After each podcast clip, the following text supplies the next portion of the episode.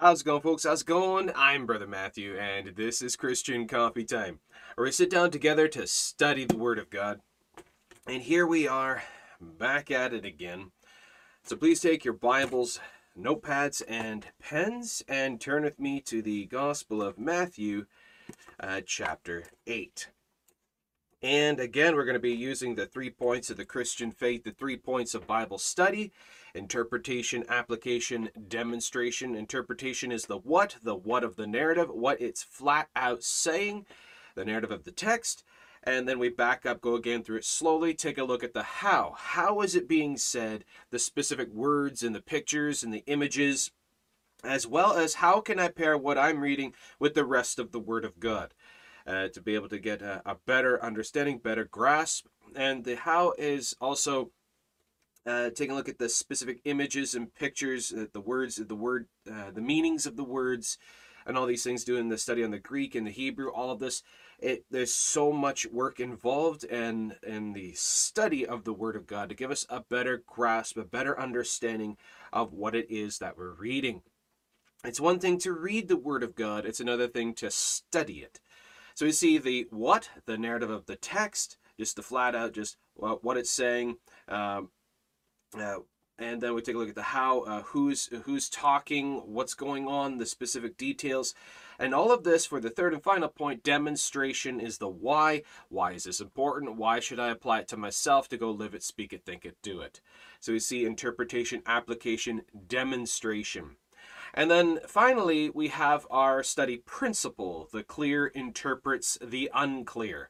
What the Word of God flat out clearly says uh, like without having to to try to figure it out just simply like as we see for examples we always use this it for by grace are you saved through faith and that not of yourselves it is the gift of god not of works lest any man should boast so we see it flat out clearly says salvation is by grace through faith and not of works so the clear interprets the unclear. So any other passage that uh, we we would read and may seem to uh, come to the idea that it might be implying so, something like uh, we see in James 2, you know, faith that works is dead.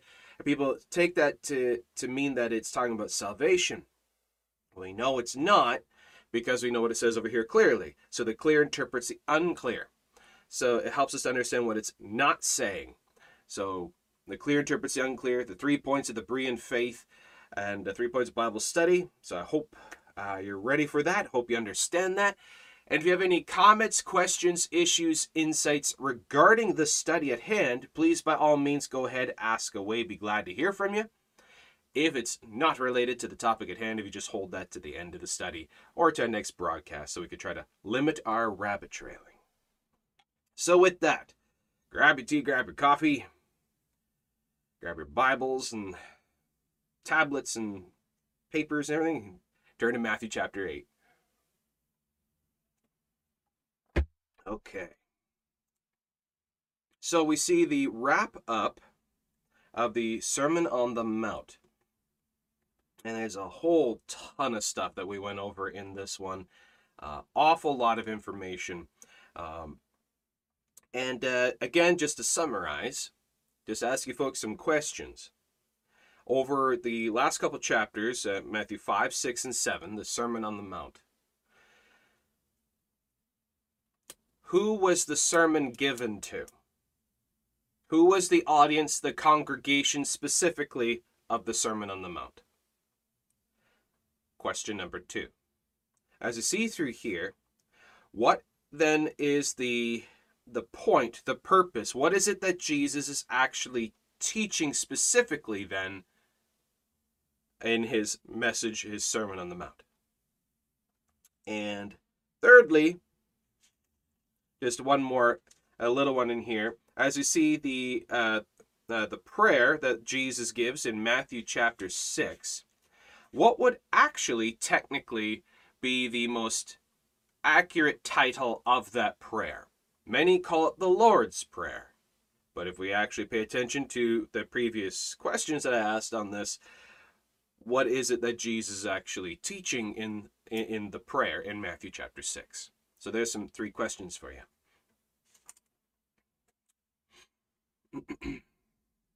and I did ask at the beginning here in the comments, uh, can you please give me a verse that comes to your mind that proves the deity of Jesus Christ? All right, then we have good morning, good morning. Uh, purely says John 10:30, I and the Father are one. That's pretty straightforward. There you go. Uh, so, it, answering of some of the questions of the uh, previous chapters, Matthew 5, 6, and 7, the Sermon on the Mount. Um, Kimberly says the congregation, the believers in Christ, and his disciples. And that's right. So we see uh, it, it then in the context, the purpose of this uh, of this Sermon on the Mount, then on what it's getting across and instructing is discipleship. Discipleship. And uh, as Purely says, second question as disciples, believers, that's in relation to, okay, what's the purpose for the discipleship of the believers? That's correct. Now, and I know my uh, last one is a little, little more tricky, but if we take a look at Matthew chapter 6 and the, the prayer that Jesus gives, he says, In this manner pray, our Father which art in heaven, we, that we call quite uh, commonly the Lord's Prayer. It's not the Lord's Prayer. It's the disciples' prayer. When ye pray, after this manner, pray ye. So he's t- telling them, showing them this is the disciples' prayer, not the Lord's prayer. So just just the the technical accuracies we're, we're taking a look at some of these things. Okay, so we, we see the wrap up of the Sermon on the Mount. We finished that. And so Jesus, he goes up into the mount and he, and he sits down and he teaches his disciples all these things of behavior and judging and, and uh, just the specifics of the faith and Christ likeness and all the stuff, the fruits of the Spirit. There's so much that went through this. So he finished this up. and we see in verse 28 of Matthew chapter 7 Verse 28 in Matthew chapter 7 And it came to pass, when Jesus had ended these sayings, the people were astonished at his doctrine. They were astonished, stunned, shocked, just amazed. Uh, uh, uh, they find it incredible just the power of authority coming from Jesus and his teaching these things. And we see uh, constantly, I say unto you, I say unto you, I say unto you, and de- declaring of absolute authority um, on these topics of these things. And uh, how he says, You have heard of old time it said this. So he's touching on points as taught to them by the law. And he says, You have heard it was this. But now I say unto you, who has authority to change specifics and to alter alter details and things in covenant and law? God only. So we see by him doing that, he's also proving and declaring his deity and, and making himself equal to God, as uh, the Pharisees say, because thou being a man makest thyself God. And so he's showing this by his words, his deeds, his actions, his declarations, proving his deity. And so he teaches, and they are astonished at his doctrine. Uh, doctrine is just the teachings, the, the specifics of instruction. That's what doctrine is. And so the details all these things, how the, the knowledge and the wisdom of this. And verse 29, for he taught them as one having authority, and not as the scribes. So well, I taught them as one coming from the, the direct author, directly from the author, not as one just reading off papers re- reading out of the books and all this stuff. One who just picks up the catechism and just reads it off. No, no, he's uh, telling them from first person. From first person, he's instructing them. So, verse uh, uh, chapter 8, verse 1 When he was come down from the mount, great multitudes followed him. So they were down there waiting, and all this time he's up there teaching them, and we're not told how long. Now, I've, I have gone over this before. Let's see who can remember. Um, why is it that when we see things like this, it doesn't exactly tell us how long like how long they were praying really in some places and how long it took them to get to places in, in parts and how long they were up in the mountain how long they were studying. How come time isn't really emphasized in this stuff? Something to think about.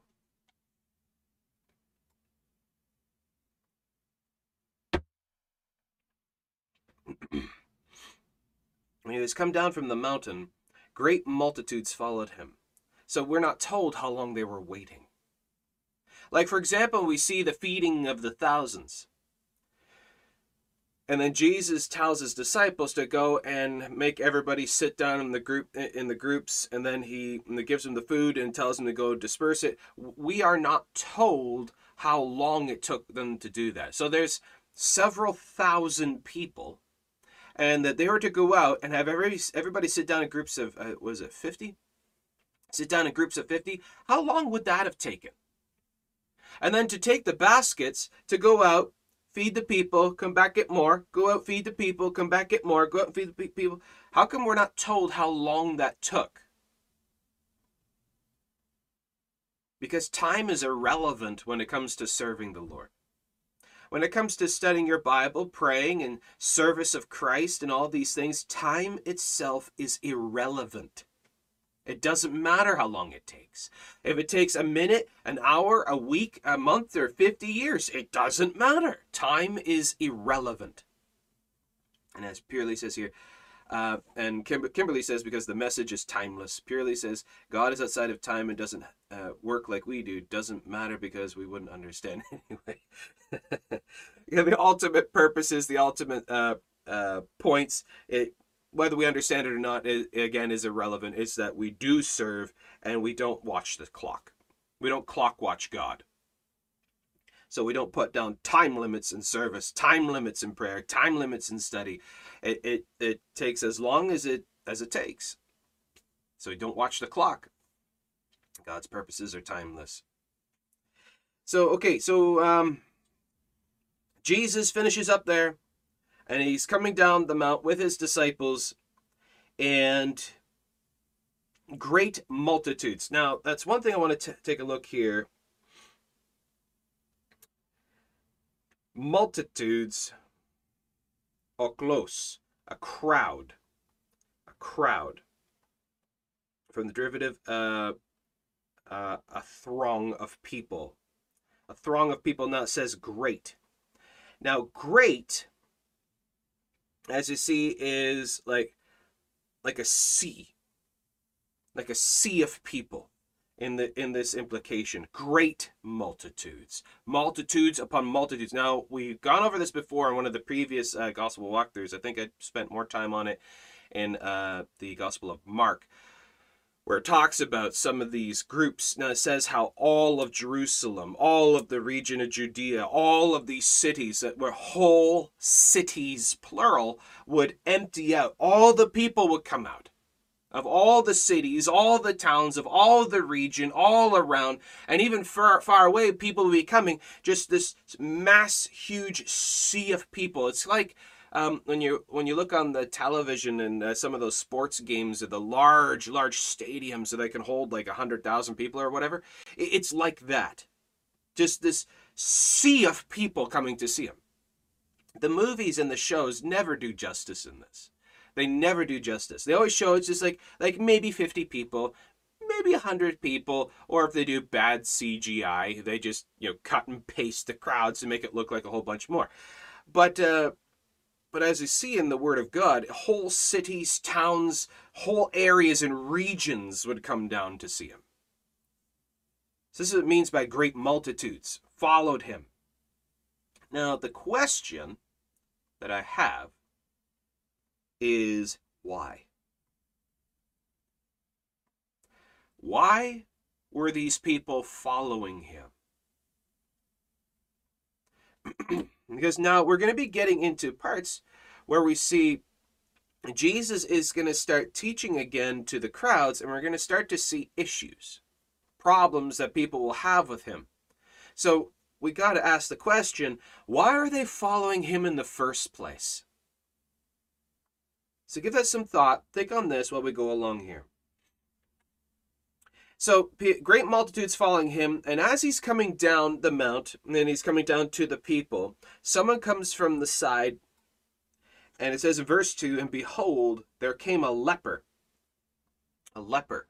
Now, according to custom, that if uh, if you suspected that you would have you had some uh, blight or something on you that you suspected could possibly be, it starts with like white spots or whatever, you would go to the priest and the priest would inspect and would tell you if it was or it wasn't. And if it was, you had to leave the city and you had to go out to uh, out and get away from everybody, had to cover it up, you'd follow the protocols, all these things. And, and if anybody else was coming near you, you'd have to warn them away from you. They, uh, unclean, unclean. And so they would uh, bypass you, go around you because it's exceptionally contagious and dangerous.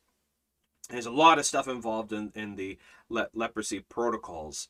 But behold, there, came, there comes a leper out, out from the side, and he comes and worships him he falls at the feet of Jesus and worships him.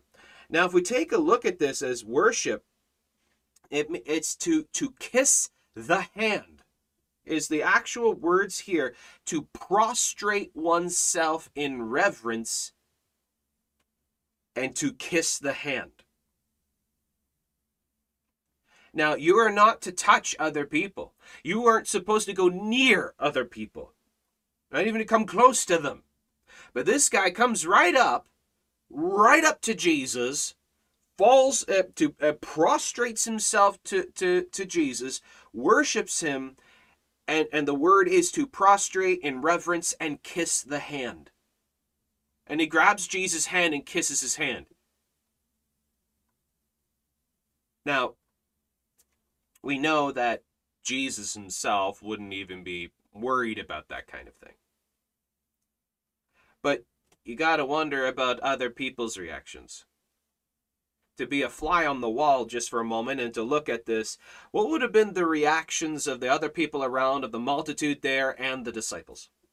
Here comes a leper. We're not told how bad it was, because that's irrelevant.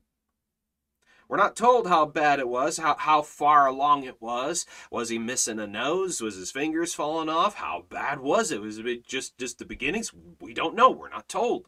But he comes along wrapped up as a leper and, and, and he comes running up to Jesus, falls at Jesus' feet, worships him, grabs, grabs his hand, kisses his hand, and says, Lord, if thou wilt, thou canst make me clean. If you want to, if you want to, you can make me clean. It calls him Lord, though. Capital L, Lord. That means master. So he's seeing the authority, seeing the power. Now he now look what he says here. Specific words, folks. The specific words.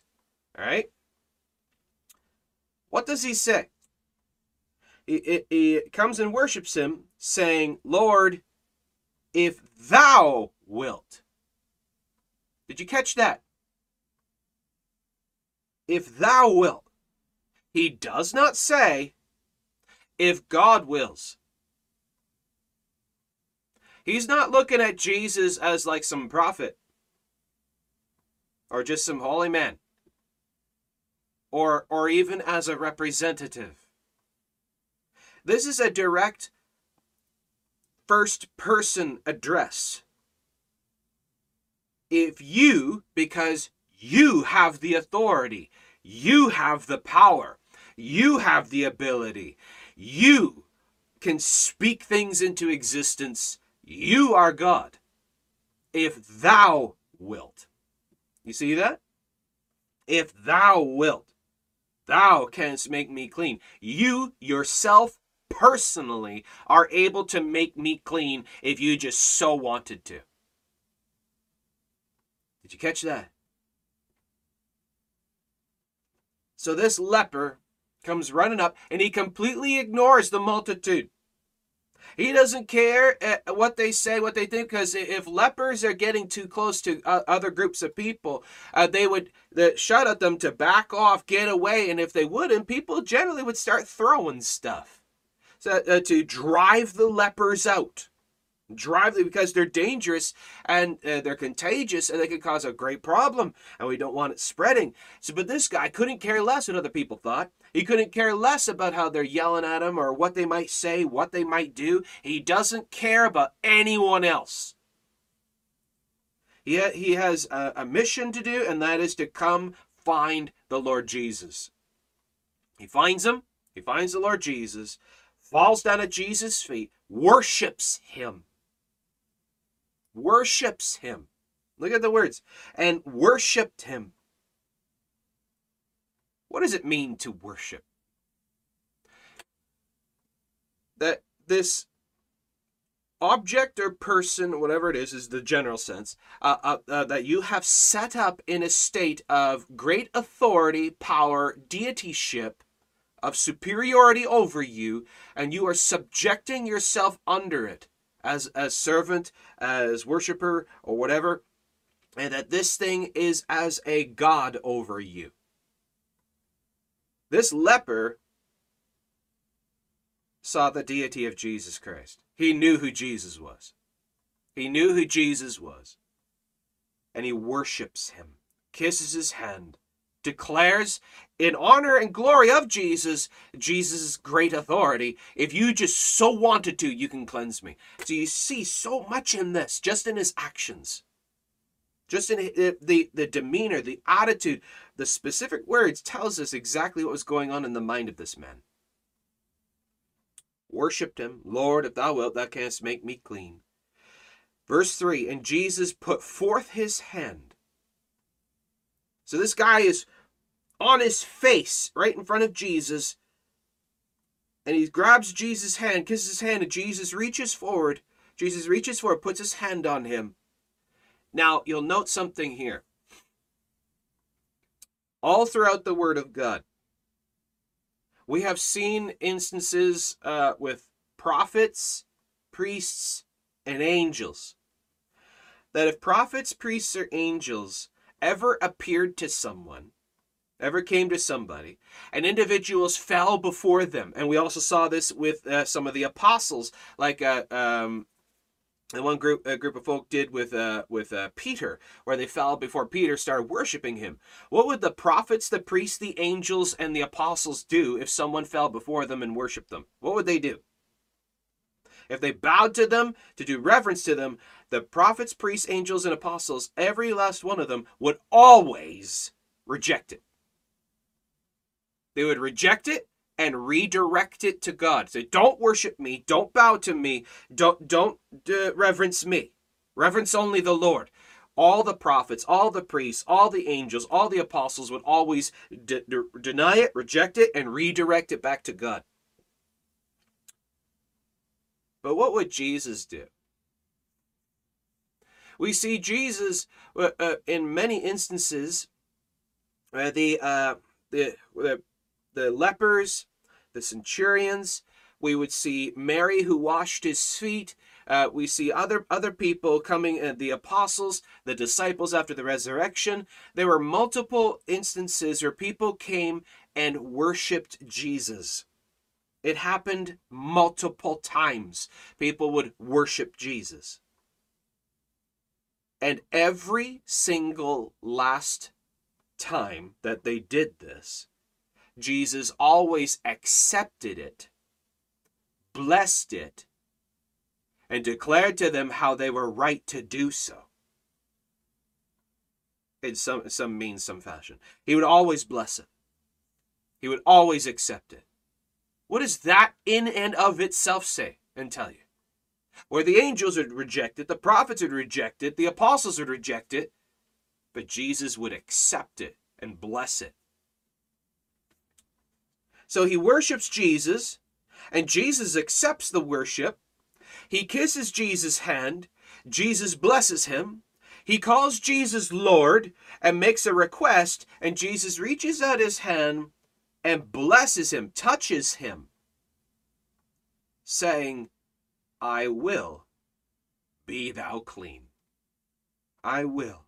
So we see the Lord honoring this man. Those who honor me, I will honor. Just as the Lord says, those who honor me, I will honor. So we come before the Lord in purity of heart and worship and service, and worshiping of our Lord Jesus Christ, honoring his name, lifting him up high and holy, and praising him, being in fellowship with him, walking with him, and we will walk in, in penitence of heart, and we make our request known unto God with thanksgiving and praise, and the Lord honors our request because of our fellowship, our worship, and our praise of Him. Those that honor me, I will honor. I will. This man, now, we're not told how bad it was. We're not told how bad his leprosy was. It could have been quite severe.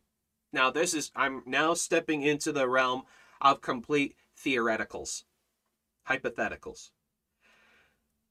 Now, if this man had come to Jesus completely wrapped up, like, you know, mummy type. His whole head is all wrapped up because of the leprosy. His nose is rotted off. His ears are rotted off. His flesh is fallen off. Fingers have fallen off. And all this. He comes and he's just all wrapped up and he's all fallen apart. Say, say he's even missing digits. Doesn't matter. Or even if it was just a simple blight, uh, it was just the beginnings, some spots whether it was the worst case scenario of leprosy, literally falling apart and rotting, or it was just starting. Jesus, God Almighty, with his mighty hand, that he fashioned Adam from the dust of the ground. The same hand that flung the stars into space, the same hand uh, that fashioned Adam this hand of God, God Almighty, reached out. He touched this, this leprous man. And if you were standing right there, if you were right there with the disciples, they saw it that Jesus reaches out. The moment Jesus says the words, I will, be thou clean, instantly you would have seen it like a wave. All the leprosy just disappear. Now, what about the missing digits? Would they have grown back? What did Jesus do with the uh, the servant in the garden who Peter with his sword cut his ear off? What did what did Jesus do? If you read the Gospels, Jesus picked up the man's severed ear and plopped it back on. We see the, the vision of Ezekiel. Is it Ezekiel? In the valley of dry bones, where by the word of God, all the bones started rattling and came and put themselves together, and flesh and sinew grew back on, and skin grew back on, and the breath of God came and they, he brought them back. This, this multitude of skeletons and dry bones brought them all back together and they stood up alive again. The Lord is able. It doesn't matter where the pieces of bones of his fingers are, that, that they would have grown right back. The Lord would have knitted him right back whole again, not partially. The word of God does not work in partiality, it works in fullness of power. This man would have gone right back to full state of strength and health. Everything that was missing would have been back. Because Jesus says, Be thou clean. I will. Be thou clean. Cleansed of all that the leprosy had done to him. He would have been whole again. That's the power of Jesus Christ. Because he is God. People mock this thing, say, Well, I don't know about that. Why are you diminishing the ability of the sheer power and the immensity of the word of the living God? When God says, Be thou whole, be thou clean, and stretch forth thine hand, and that it be whole again, it is done. He fashioned Adam from dirt. He scraped dirt together into the shape of Adam and he breathed into him the breath of life and created a living soul. And this this form of a man made out of dirt turned into bone flesh and skin sinew blood hearts lungs guts brain eyes that all appeared out of the dirt and he stood up. And this same one says the same thing to this poor leper. Be thou clean be thou whole the power of the living God, the, the, the word which spoke the universe into existence, is speaking now to a lowly man in love and honor and saying, I will be thou clean. Look what it says. And immediately, It didn't take days, weeks, months. Immediately, his leprosy was cleansed. The moment Jesus said it, the leprosy just departed from him. You see, when I read the scriptures like this, I like to really pay attention to the scenario. I like to paint pictures with the words. Because we read these things so many times and we read the words. But I like to see it. I like to see the man. I like to see see Jesus and and the, and who's around. Where are they? What's going on? What's being said? I, I want to know what what is the what's the smell, the the the sight, the the the sound. What what's it like here? What's going on? What did this leper look like? What, what, what would all the other people standing around, what would have been their reactions now? The, the disciples would have been kind of surprised. There's a leper suddenly grabbing Jesus. And, you know, there's there possibly be gasps. What are you doing? Uh, the instinctual reactions because it's driven into you. But by the culture and society, lepers don't do that. They're not supposed to. And this one comes running up, falls on his face before Jesus, and grabs his hand. Lord, if you can, you can make me clean. I will. Be thou clean. And the leprosy departs. And now the, the look and the shock and the, the awe and the wonder of the people standing around. This man on his face as a leper stands up completely clean. Who knows? Maybe. He fell on his face with no nose. His nose had rotted off with the leprosy, and he's on his face before the Lord, and he stands up, and there's no, there he has a nose again. Well, how'd that happen? See, these are things to think about because when you look at the pictures in this manner, it brings so much more to the story. It brings so much more to the person of Jesus Christ, of his sheer power. That when you read multitudes, what does that mean? It means a great sea of people. It starts to bring the word of God alive. It makes it bigger than what we have known it before. The Word of God is bigger.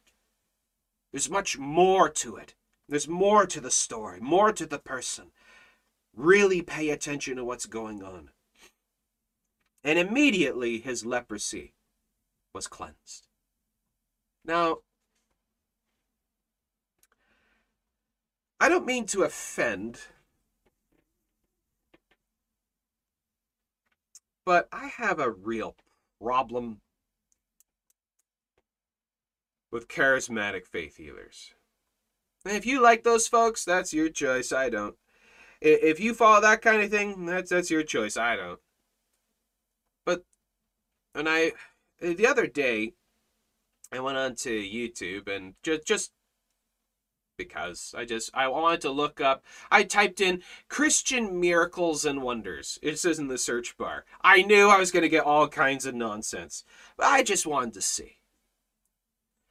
And there's this one video that it's been going all, all over the place, making its rounds across Instagram and across Facebook and across YouTube. And it shows these folks with this uh, poor individual who's a quadriplegic, basically, in a wheelchair and they're praying over the person to, to heal them in jesus name and all this and and and, and they spend all great time, you know, singing and everything and praying and praying and praying and praying and praying. And then they reach down, and this person is still all like this. They, their arms are all bent up, and they, they their legs are still all just bone, and they can't move.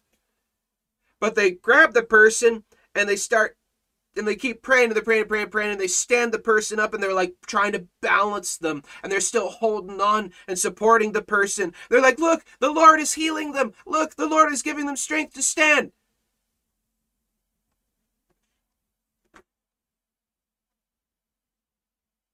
And then they keep praying and keep going and keep going. And they're like, keep the chair close in case he needs to sit down. Keep the chair close in case he falls.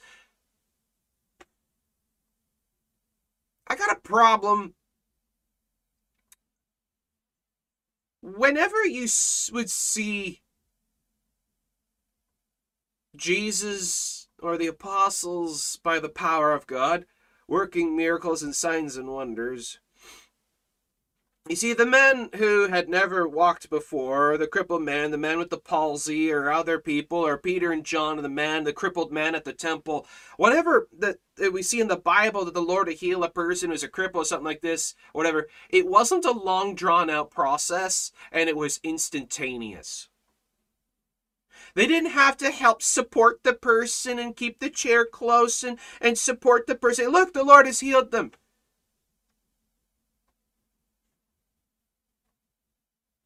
Healings in the Word of God, when we, see these things, were instant and it was full.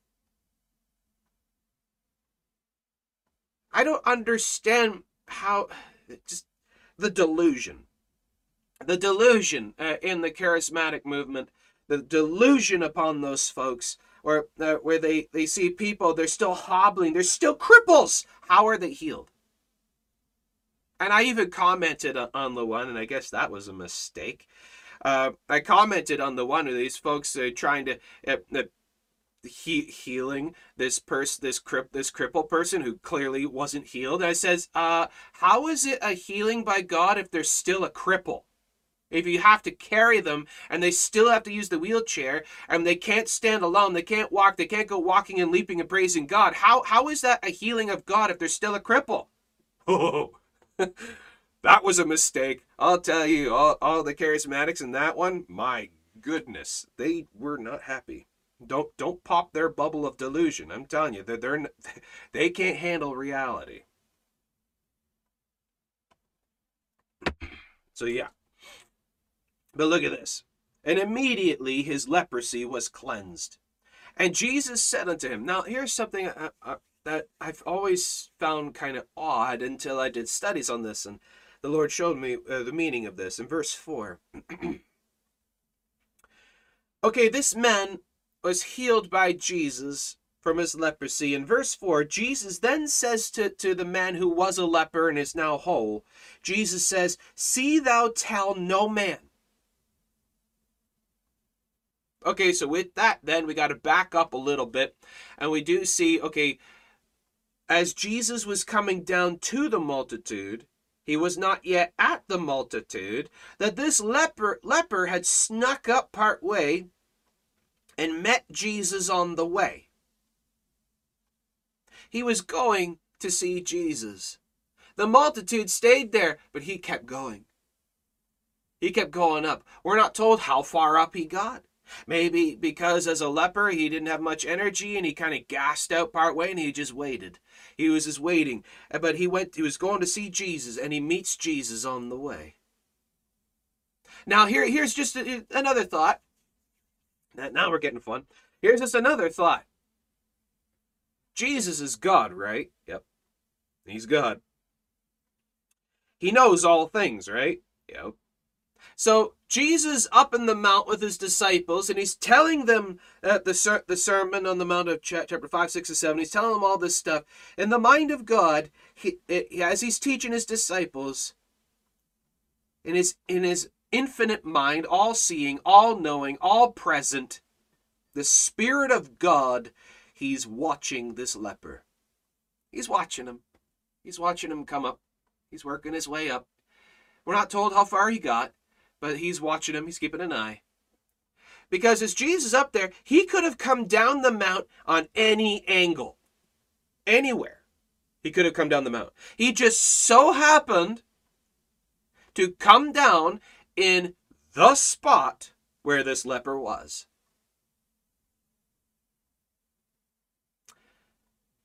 Coincidence? Luck? Luck of the leper? He was lucky he met Jesus in that area, that Jesus just happened by sheer chance and coincidence, happened to just come down in that right spot. Chance, luck, coincidence? No. The Lord knew. What does the Word of God say? He knows all things. He knows all things that we have need of. He already knows. And He meets us in our service, in our worship. He meets us in the way. When we are following Him, we're seeking after Him, we're following in His footsteps, He meets us in the way. We see it many times uh, of certain the blind men and lepers and other people, uh, the ill, or the, the widow, the poor widow whose son died, and they're carrying him out. And he's on he's on the the pallet, and they're car- carrying out to bury him. And Jesus just so happened to be there. The the Samaritan woman at the well, he just so happened to be there, and the woman came came by. Was that just luck? Everything the Lord does is with purpose, and He does it on purpose. He knows what He's doing. He knows what He's doing in our lives as well. We need not fear. We need not worry. We need not doubt. Jesus knew that man was there. That man on the side of the mountain, uh, trying to uh, uh make his way, trying to find Jesus. He was following the footsteps. He knew Jesus up there somewhere, and he was heading that direction. And Jesus met him because of his faith. Because of his faith. I will be thou clean. Now Jesus then says to him, See thou tell no man. Don't go and spread it around everywhere. Why? Why? Don't tell anyone, but go your way, show thyself to the priest, and offer the gift that Moses commanded for a testimony unto them. But go and and follow follow the protocols of the law as was instructed, but don't, tell anybody what happened. Why? See, that's that's the question that uh, bothered me for a while. It's just I just wondered why would the Lord tell him not to tell anyone? There have been many other times that Jesus healed people in front of others and didn't tell them not to tell anyone, but why would he tell this man? And I wondered and I wondered and I wondered. And then I saw in John chapter 6, it brought the answer to me. John chapter 6. Take a look at John chapter 6. And we want verse 26. Now we see in John chapter 6, uh, multitudes again are following him, and Jesus goes across on the boat across the sea. And when Jesus reached the other side, the people and the multitude found him again. They said, Master, when camest thou hither? In verse 26, John 6, verse 26, Jesus says something here. Verily, verily, meaning truly, truly, I say unto you, Ye seek me, not because ye saw the miracles, but because ye did eat of the loaves and were filled.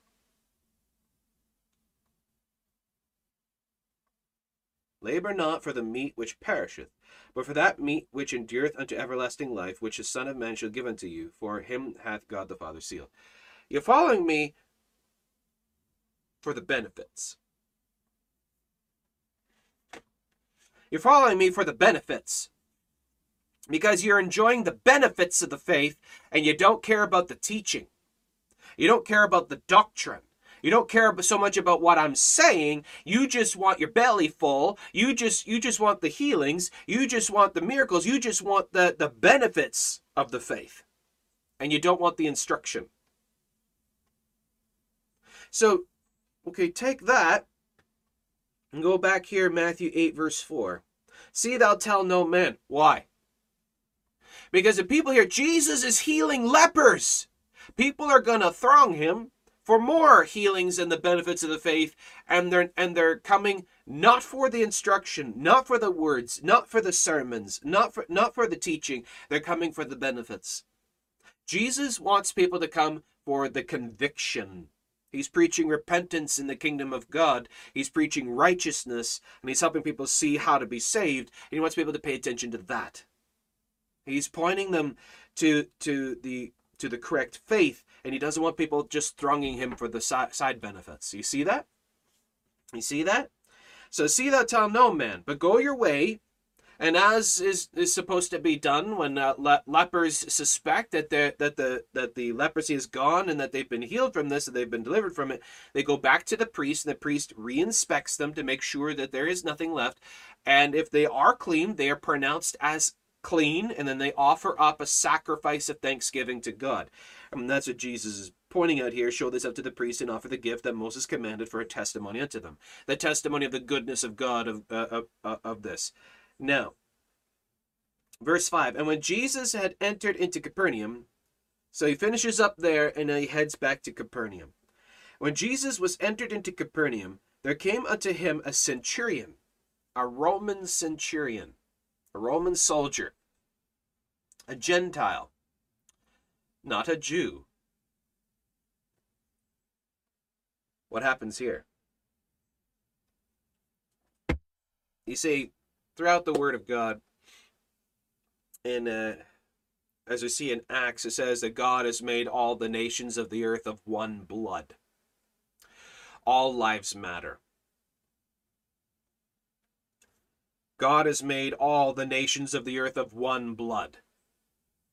God so loved the world. All are equal. It doesn't matter who you are, what you are, where you are. It doesn't matter what language you're speaking, what color you are, what your nationality is, your location. It's all irrelevant. Doesn't matter because everybody has red blood and everybody's made in the image of God. Everybody has a living soul and everybody needs to be born again saved. All lives matter to God. So, so we see by this, it doesn't matter if you're a Jew or a Gentile, bond or free male or female. All are made one in Christ. All are made one in Christ. And as you see in the Old Testament, that the Gentiles were also called uh, to the belief of the faith of the Lord God of Israel. We see it many times of Gentiles of, of, uh, of all different nationalities and stuff that are non Jews. Gentiles, not a Jew. You have Jews and Gentiles. That's all you got and all different Gentile nations people believe. We see uh, see Nineveh and Nebuchadnezzar. I'm always pointing out. We see uh, Pharaoh Nebo uh, was actually a believer in Jehovah God. In the Bible, in the one passage, I forget the reference, but there's Pharaoh Nebo, I believe his name was, uh, who believed in Jehovah God. A Pharaoh of Egypt. And then we see Nebuchadnezzar, Gentile emperor of Babylon believed on the Lord, wrote Daniel chapter 4. 120,000 Gentile pagan Ninevites repented and believed on the Lord, got saved. And we see see here even Roman uh, a Gentile Roman centurion met Jesus in the way. And Jesus entered into Capernaum, and there came unto him a centurion.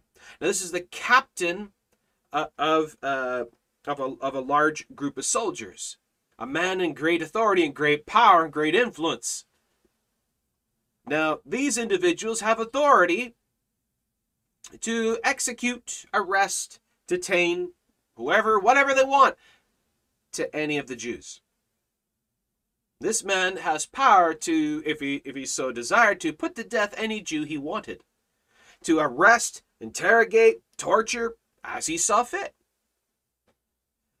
But this one, this centurion, comes to Jesus beseeching him. Now, we see even in the words here, beseeching, to call to one side, to call to someone, to address, to beg, to beg. See, he sees Jesus and he starts begging Jesus. This this Roman soldier, centurion captain of high authority and, and, and, and standing, is begging Jesus, beseeching, pleading, imploring, beseeching, and saying, Lord, Master, this Roman centurion, Roman centurion is calling this, this Jewish man Master. Lord, calling him Lord. Lord, my servant lieth at home sick of the palsy. Now, palsy, oh my goodness, how do I pronounce this? Paraleutikos. Paraleutikos. Par- paralytic means paralytic, suffering from the relaxing of the nerves of one's side, disabled, weak of limb. So, paralytic. My servant lies at home sick of the palsy, grievously tormented. Grievously tormented. Now, we take a look here the the way that the centurion met Christ uh, firstly. He was he didn't come demanding. We see no pride. No pride. The the nation that has come and has conquered Israel has taken over and holding Israel captive in this in this way, and Israel is now in subjection to Rome. The Romans were seen as superior to the Jews. They saw themselves as superior, and, and great pride is the way that they would control Israel and the Jews. But this centurion comes to Jesus humble, no pride. Comes begging Jesus and calls him Lord. If my people, which are called by my name, should humble themselves and pray and seek my face. What was this one doing? He was praying Jesus, seeking Jesus in humility, no pride, a penitent man who feared the Lord, reverenced Jesus. This is why Jesus then says in verse 7 and Jesus then says to him, I will come and heal him. I'll, I'll, I'll come and heal him. Those who honor me, I will honor. It doesn't matter who it is. Doesn't matter who it is. I will come and heal him, Jesus says. Now look what he says here in verse 7. Now pay attention to the words that Jesus says here. I will come and heal him. I will heal him. Declaring that he himself has power to heal. We see it again, another proof of divinity. A proof of divinity by what the leper did with Jesus, and now a proof of divinity even by Jesus' reaction to the centurion. Do angels, in and of themselves, have power to heal and deliver, to raise the dead? No. What about prophets? No. Holy men? No. Priests? No. Apostles? No. Only God has power to heal and deliver. Jesus says, I will heal. The centurion then, in response to this, when Jesus I will come to your house and I will heal your servant. And the centurion answered and says, Lord, Master, I am not worthy that thou shouldest come under my roof. Now hold up just a moment. Like as uh, as Peter says at one point, uh, Lord, depart from me, I'm a sinful man. We, we see the brokenness of the centurion, the humility of this man, where, where he, he didn't even see his own home as being worthy enough to, for Jesus to even come and, and for his shadow to fall across his doorway. He saw himself as so broken and weak uh, before the Lord in, in, in such humility, such humility, but yet such reverence of Jesus, of, of such elevation of power and authority. This is what this man had done. The centurion had elevated Jesus to such a state of power and authority, he, he, he was even afraid of Jesus coming to his house, it, that he was just so not worthy. The centurion says, Lord, I am not worthy that thou shouldest come under my roof, but, but just, just say the word, but just speak the word only. Right here where we are, I know that if you just say the word, but speak the word only, and my servant shall be healed.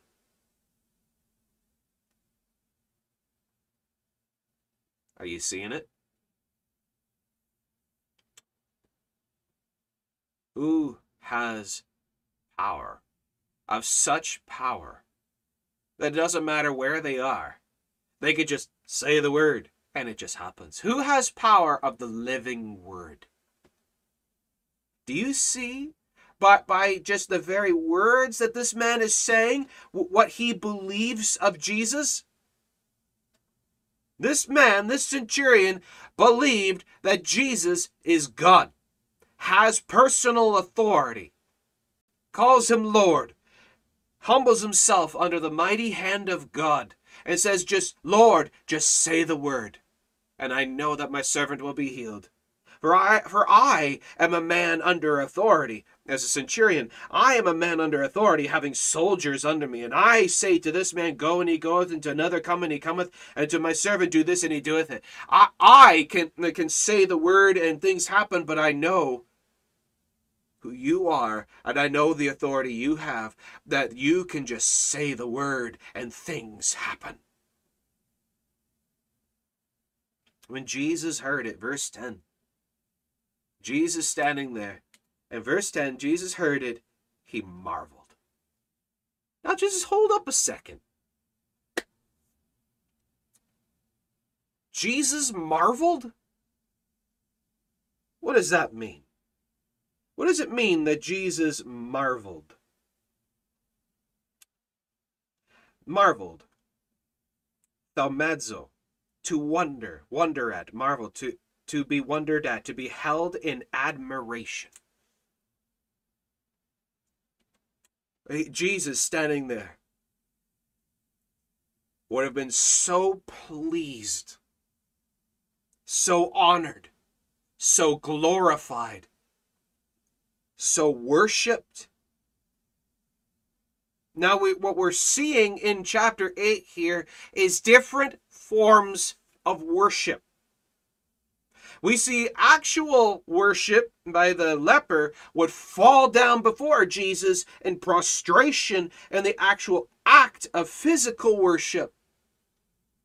You're able to worship in, in, in a physical sense in this way, but then we see another form of worship as by the centurion of you are worshiping Jesus Christ, worshiping God by the very declaration of who and what he is and what he's able to do by the statements of his power and authority. That is worship. Worship by word. There's worship by action and worship by word. This man, this centurion, was worshiping Jesus by, by his very words, declaring that, that as, as emphatic fact of what Jesus is and what he's able to do. Do you see that? And Jesus, when he heard this, was in great admiration of this. He was so pleased by this. He so loved this that this man would state these things about him and would elevate Jesus in such regard. And Jesus heard it and marveled and said unto them that followed, Verily, I say unto you, I have not found so great faith, no, not in Israel. Oh, hold up a sec. Here's something. Jesus himself says, You see this, boys? This Roman, this Gentile, this Roman centurion soldier that is, that, is part of the force that has taken over Israel, this Gentile Roman soldier has more faith than anyone that I have seen in Israel thus far.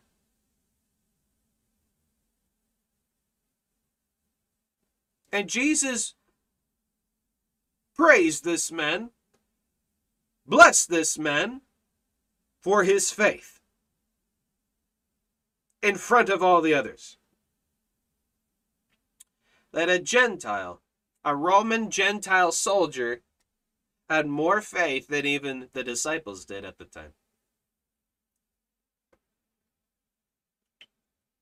And what did Jesus do? Jesus says, Verily I say unto you, I have not found so great faith, no, not in Israel. And I say unto you, that many shall come from the east and the west, and shall, and shall sit down with Abraham and Isaac and Jacob in the kingdom of heaven. What did Jesus just say there in verse 11? now, this, this is uh, a prophecy from the Old Testament by one of the prophets that Jesus is referencing here. And Jesus says that many shall come from the east and the west. That's the corners of the earth, from all around, all around the world as uh, everybody in the east and everybody way out in the west, and everybody will come and sit down with Abraham and Isaac and Jacob. That means Gentiles and Jews from all over the world. Gentiles and Jews from all over the world will come and sit down in the kingdom of heaven.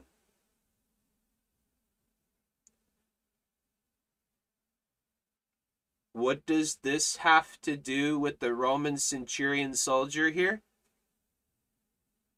The fact that Jesus says this in verse 11 in direct relation to what the Roman soldier had said. Jesus' reaction is about people coming and joining in the kingdom of heaven. What is Jesus saying? This man, this centurion, this Roman soldier is saved. He's a saved man. This Roman soldier centurion is a saved man and will be sitting in the kingdom of heaven with you, Peter, with you, James, with you, John, with you, Matthew, Mark, and Luke. This Roman soldier will be sitting with you in the kingdom of heaven.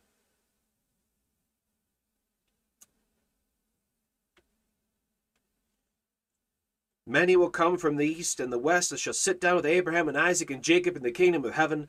But the children of the kingdom shall be cast out into outer darkness, and there shall be weeping and gnashing of teeth. Well, what's he saying there? He's talking about how, how Israel will reject Christ. Israel will reject Christ. Those that are considered the chosen of God the descendants of Abraham. But as John the Baptist had said to the Pharisees, say not, because I am, an, I am of Abraham, that, that, that I am saved. God is able of these stones to raise up, to raise up children.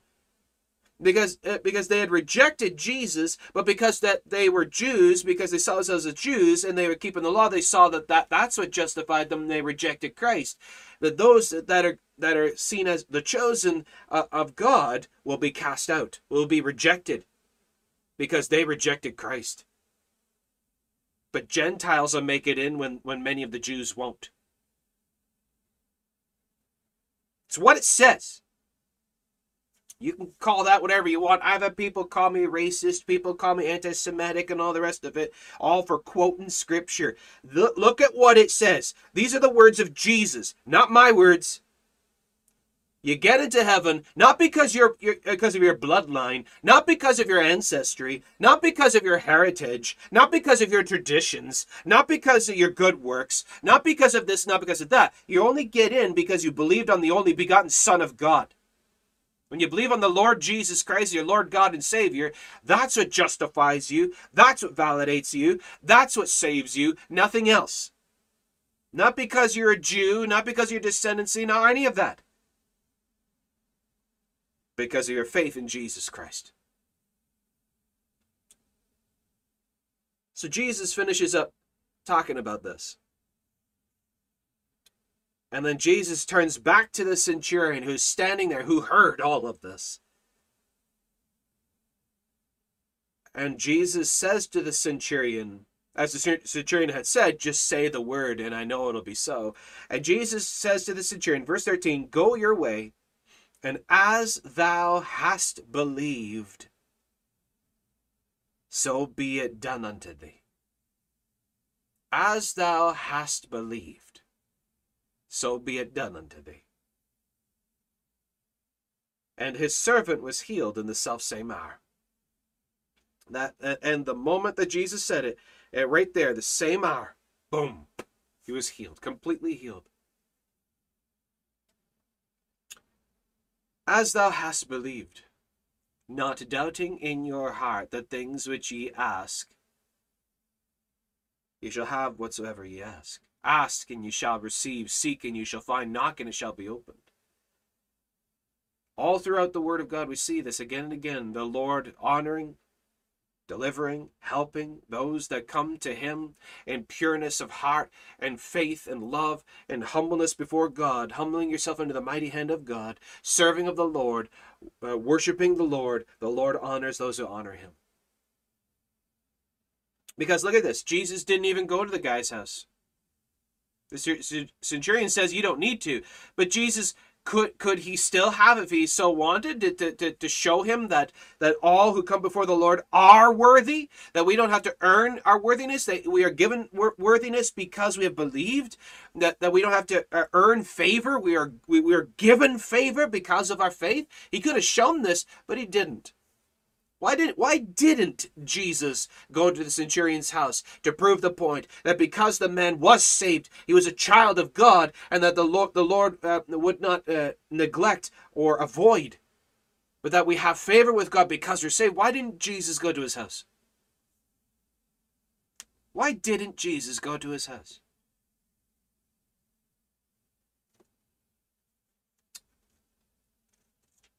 Because what the centurion said. But speak the word only. But speak the word only. What was more important? Jesus going to the house? Or proving his divine power, proving his superiority, proving that uh, he is God, by saying the word from a long distance. We're not told how far away. From a long distance. He just says the word and he is healed. Just as Jesus did with Lazarus. He just says the word, Lazarus, come forth. And Lazarus, bound hand and foot, wrapped right up, comes floating out of the tomb. The power of the spoken word, the power of the spoken word, proving his identity because as we see, the word, which is God, became flesh and dwelt among us. Go thy way as thou hast believed. What did the centurion believe? That if Jesus just says the word, it'll be. He believed that. God honored that. He honored his belief. He honored what, what, what, he, what he had brought up. That, Lord, if you just say the word, I know, I believe in the word of God. And he proved it. And Jesus justified, validated, proved this man's faith. He says, if you just say the word, Jesus proved that. That yes, you can trust the word of God. You can trust the word of God. Trusting in the Word of God is more important than, than having the, the actual presence darken the door of your home for the for that experience. The Word of God is more important than experiences. You see it? You see it? I don't need the flashing lights or the sensations. I don't need the experiences and the visions and the dreams. And I don't need any of that. I, all I need is the Word. The Word of God is sufficient. The Word of God brings life. The Word of God saves. The Word of God convicts. The Word of God delivers. The Word of God heals. The Word of God is all I need. I don't need anything else. I don't need the experience of even Jesus stepping into my house and sitting in my chairs. I don't need the experiences. I just need the Word of God because it's sufficient. Because it is the very Word of God.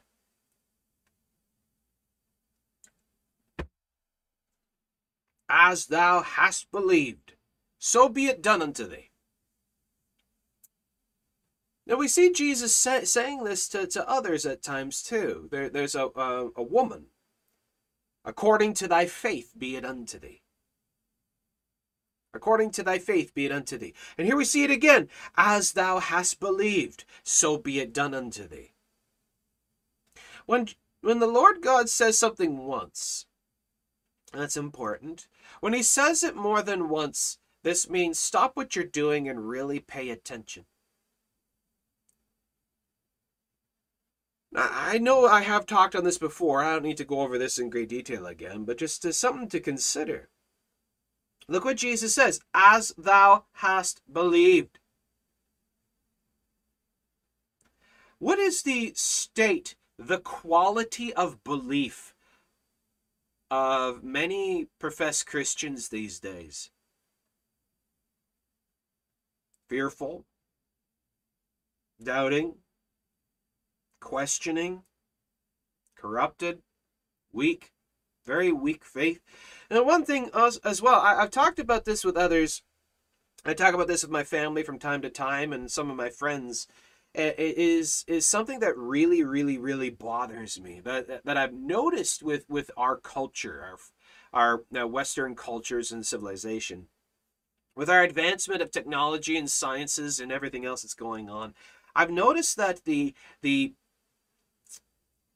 mental state of many many many Christians is if I could say nigh agnostic almost atheistic in in in approach to signs and wonders and miracles.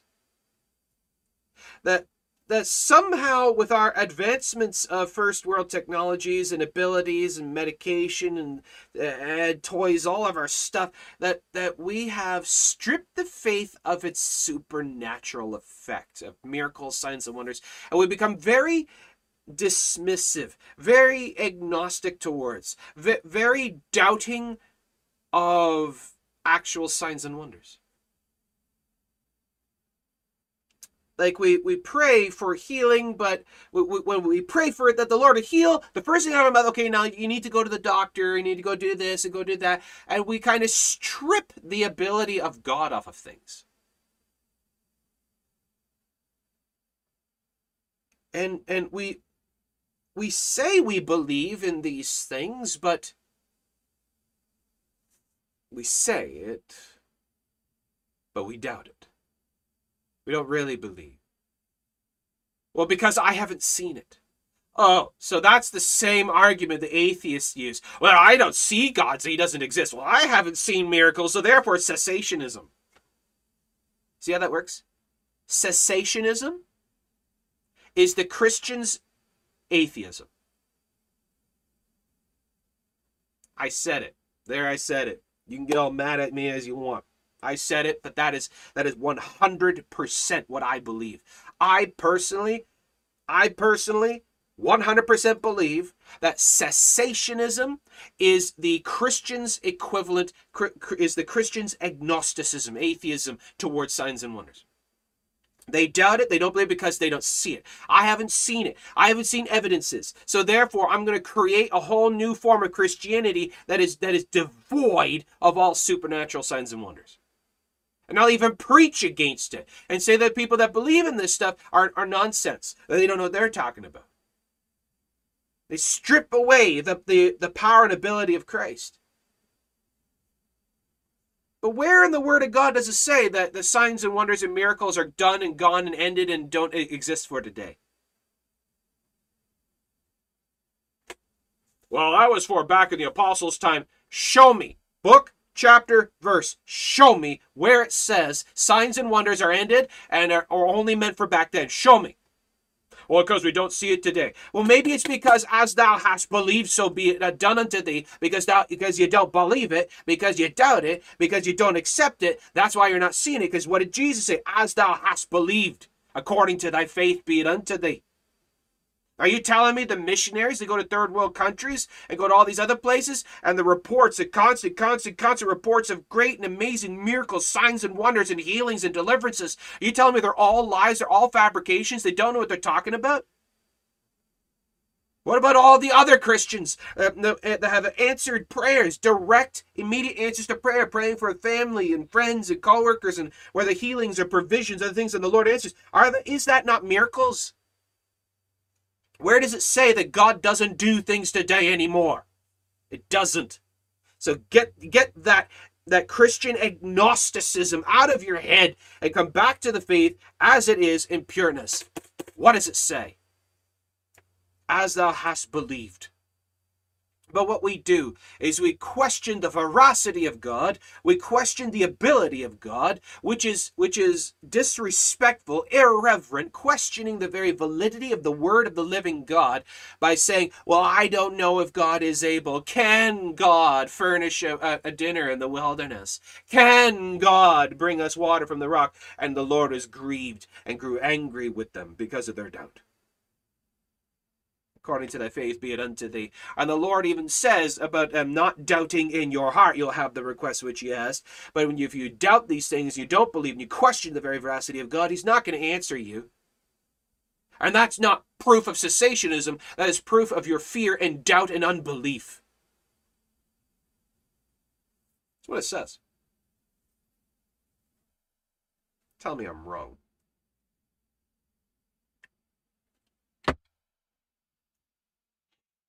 And the servant was healed in the self same hour. Now,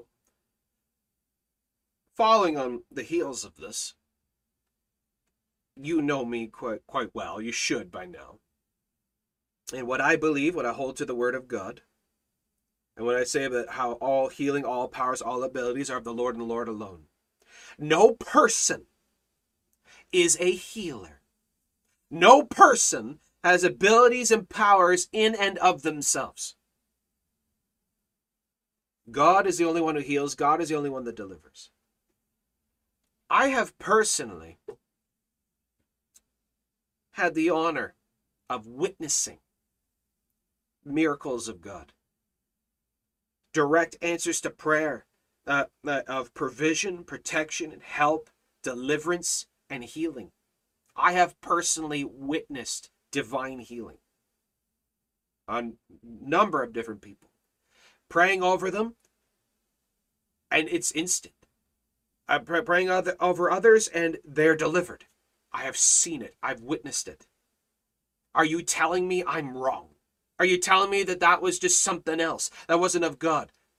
How can how can one hold on to any form of cessationism when you truly believe in the in the word of God? I, I don't understand that. Uh, another one is uh, I have actually witnessed one as uh, years ago. I mentioned it before. I'll mention it again.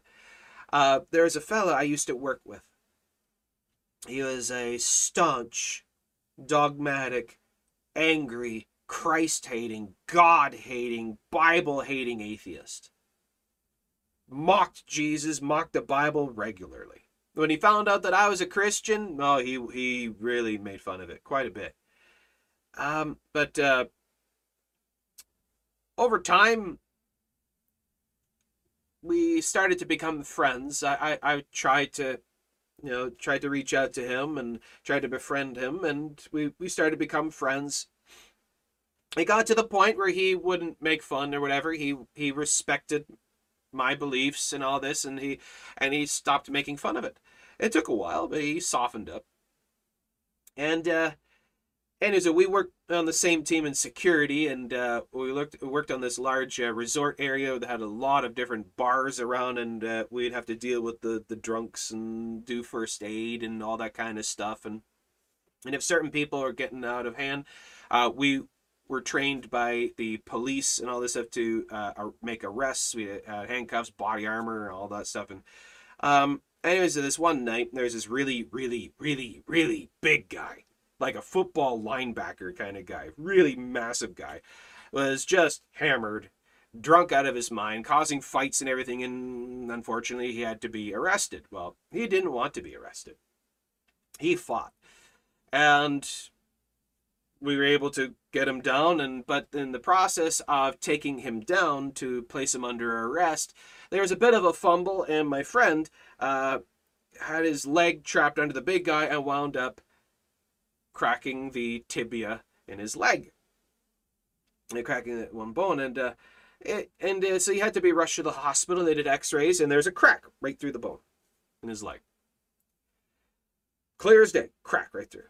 And he was really upset for that, and because he was just about to go and actually apply to get another job uh, to work in uh, prisons as a, as a guard. And it was a high paying job and now he's going to lose that because of his leg because all this uh, everything else. And so I, the lord put it on me to to actually go to him go to my friend and make a proposition. So i go to my friend and he he shows up at work uh and uh, he has the cast and everything he tells of everything that's happened and I, I say to him, I say, tell you what, how about I pray and ask the Lord to heal your leg? Now, this guy who is an atheist, he turned to me, he smiles, he says, You know what? I, I appreciate that. I appreciate that. Thank you. And the Lord put on me, push a little more. So I said, okay, tell you what. How about I pray and ask the Lord that He would heal your leg so quickly that you would have to acknowledge that it was Him that did it. He looked at me with uh, kind of squint, squinted his eyes, looking at me like, sure, sure. He's like, I know what you're doing. I see what you're doing. He says, sure, sure, okay. I appreciate that. Thank you. Now he didn't curse it. He didn't. It wasn't disrespectful or anything. He accepted it, and, uh, and like okay. So uh, prayed over him. Uh, I was praying and praying and then we see uh, he had to go home, and uh, and I kept praying, kept praying. I made sure he understood that I was praying for him, and then I saw saw him a week later I'm standing out at, at work, and I'm standing at my post outside, and uh, all the people and everything are milling around and all this stuff going on. And I, I look over, I hear some commotion, and uh, this one alleyway coming out to the big main plaza area. I see that there he is. There's my friend. Walking literally leaping. He was a very animated character. He's a CrossFitter. He's ex MMA and all this other stuff. He's very active and all this kind of stuff.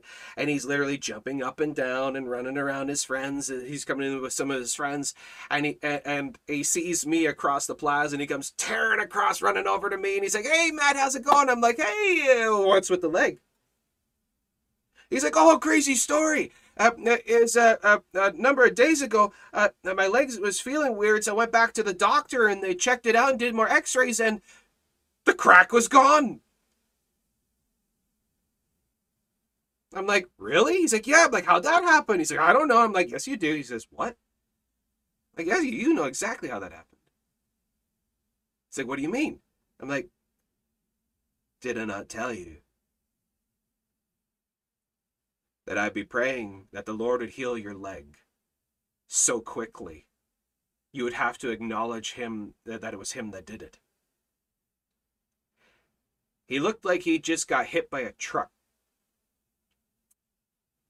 His mouth just dropped open. His face just kind of like like he suddenly had the enlightenment.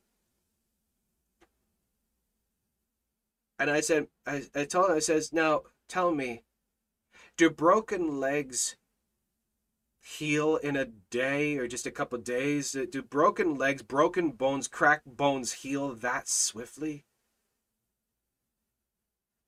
He's like, No. I said, Then tell me, what happened? And out of the mouth of an ex atheist, he said, God healed my leg. I'm like, yes, he did. And his name is Jesus. Uh, and uh, he became obsessed with Jesus Christ after that. He believed. He believed and that is the point and the purpose of the wonders of God, is to get people to see there is power in the name. There's validity in the name. There's justification in the name. There's truth in Christ. There's power in Christ. That He still heals. He still does it for His glory, not mine. For His honor, not mine. For His validity, His justification in the name of Jesus Christ of Nazareth. Rise up and walk. And went walking and leaping and praising God.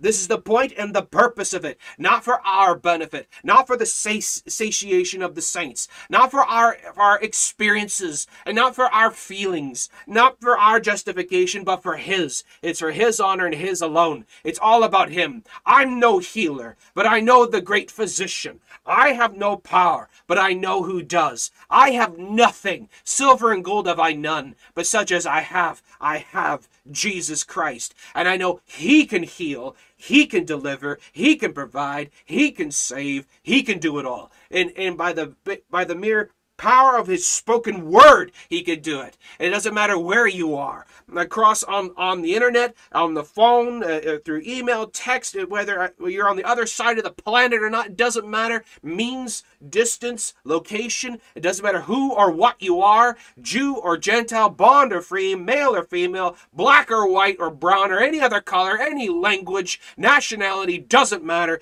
Jesus Christ is the name above all names. He saves, He heals, He delivers, and He is the only one, and there's no other name under heaven given among men whereby we must be saved.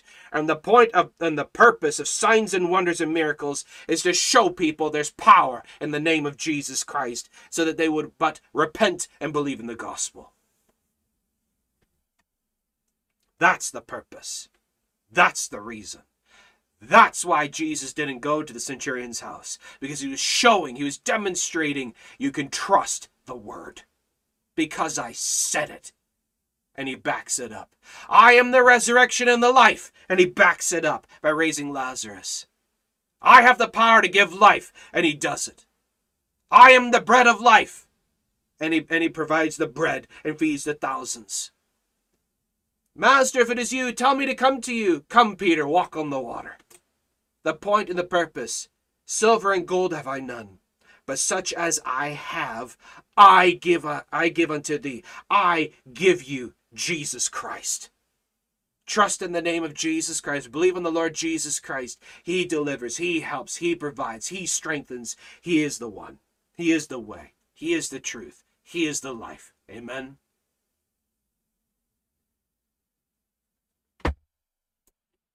This is what it's about. This is what it's about. And I pity, I pity the professed Christians that don't have faith. They say they have faith, but they deny Him by their works. Unbelief. The Word of God talks about the fearful and the unbelieving.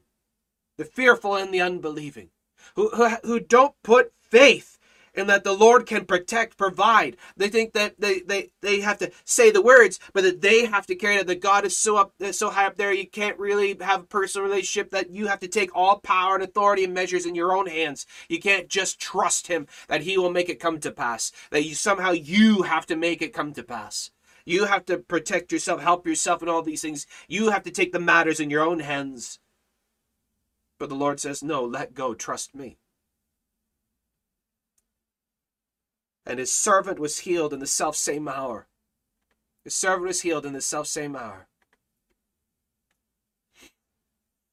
Uh, fellow here, uh, big uh, San says, "Are you free grace?" Absolutely, because it's not by works not by works. James 2 is not talking about salvation, it's talking to Christians who are already saved, it's talking about charity and Christian behavior for the purpose of promotion of the faith. Matthew 24, endure to the end shall be saved, is talking about the end days, or back up, read the whole context, not talking about salvation. He's talking about, about uh, uh, sufferings of the, the, the, persecutions and oppressions and the tribulation because it's limited and dear to the end you'll be delivered from the, these things it's the same context talks about women who are who are saved in childbearing means delivered from the pangs and agonies we, we see Hebrews 6, 4 to 6 is talking about unsaved people under the enlightenment, rejecting the enlightenment, how hard it be to renew them again because they've already seen it. What's to draw them again? It's by free grace, because it's not by works, not by righteous works, not by works of the law, not of yourselves, lest any man should boast. We're saved by grace, the unmerited favor of God, by believing trust, faith. Faith is not works, faith is not obedience. Faith eh, is the substance of things hoped for, the evidence of things not seen. We're saved by grace through faith, by belief alone, not by works, not by righteous works, not by works of the law. So, yes, absolutely by free grace, because grace is free. If it's grace plus works, grace ceases to exist. So you see, Jesus, who offers freely his grace, his mercy. All who come to him, he will no wise cast out. All who believe in him, he will never deny. You're held in the hand of the Father, no man can pluck you out. That means you can't pluck yourself out either. Salvation cannot be lost, taken away, or recanted, because it's by grace, not by works. Those who come to the Lord, and those who seek his face and humility and prayer and devotion, worship, and repentance, the Lord honors those who honor him. Then will I hear from heaven and forgive their sin and heal their land. So Jesus heals the servant, And we see in verse 13, and his servant was healed in the self same hour. Verse 14, when Jesus was come into Peter's house, he saw his wife's mother laid and sick of a fever. There's another one. She, uh, she was sick of, of a fever, la- laid out on the bed, is suffering a really bad fever, really bad illness. And Jesus walks over, touches her hand, and the fever left her. He just touches her hand. Gone. Fever gone. And she arose and ministered unto them. And she immediately sat up, saw what happened, and started ministering. We see a third means of worship. We see physical act of worship falling before the Lord in prostration and kissing of the hand.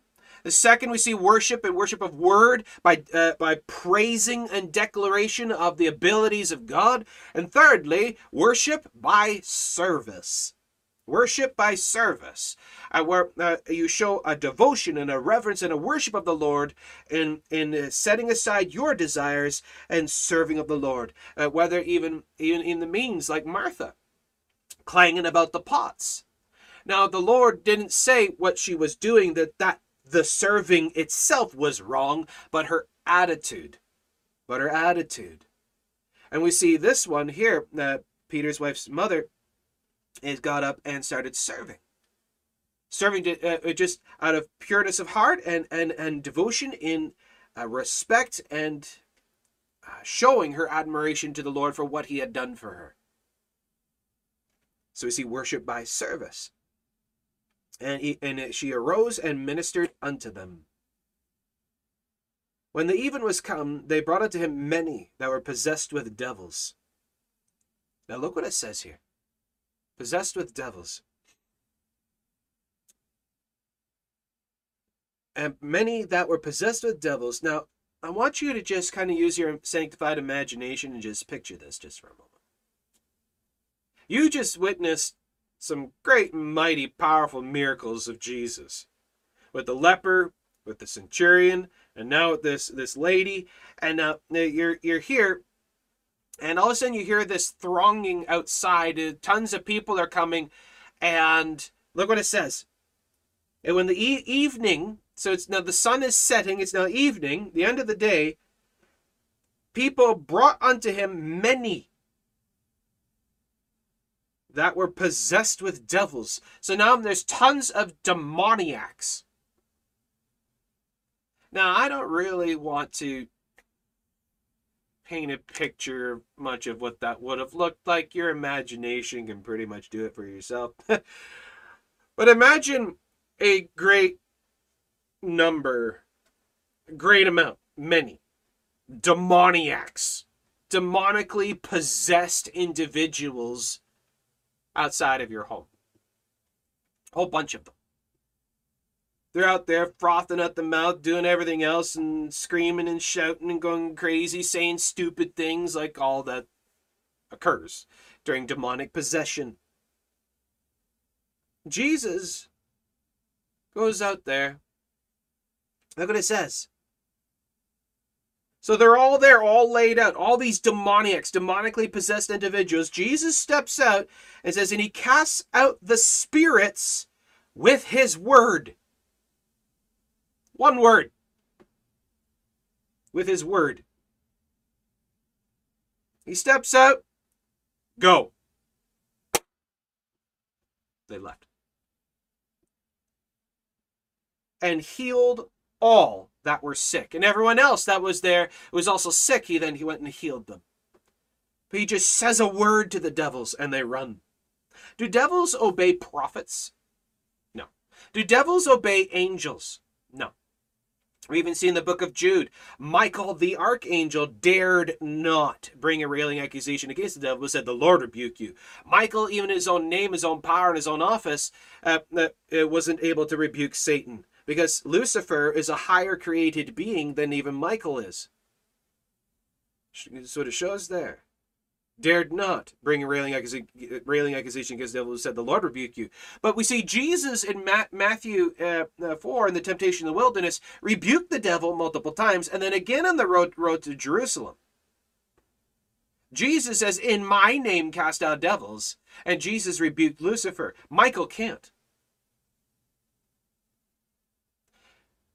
Jesus is not Michael the archangel.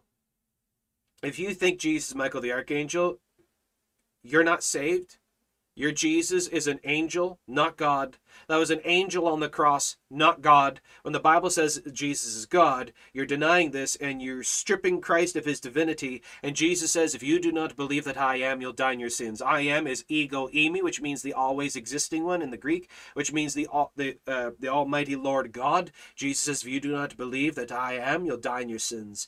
The deity of Jesus Christ is a mandatory requirement for salvation. Jesus is not Michael the Archangel. Seventh day Adventists teach that he's Michael the Archangel, as we see uh, uh, Jehovah's Witnesses say that he's Michael the Archangel. Um, and there are actual many, many other groups that, that say this.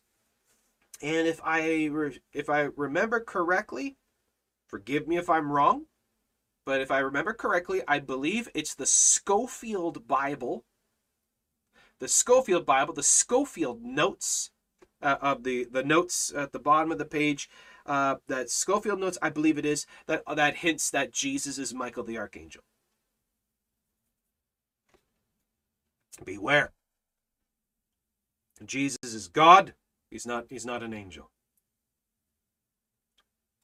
But the Bible says Jesus is God. And he cast out the spirits with his word. Now, why, why, why is it emphasized like this? What do we see? There is no rituals and incense and water and oil and chantings and all the other rituals and the crazy goings on that we see by many of the cults and and as you see by the by the stupid charismatic deliverance ministries where they're interrogating demons and and, and uh, making a big scene out of it and everything else and tell me your name and tell me how long you've been in the person. We don't see any of that. Nowhere do we see any of that. You're not to talk to demons other than to rebuke them. You do not interrogate them. Do not talk to them.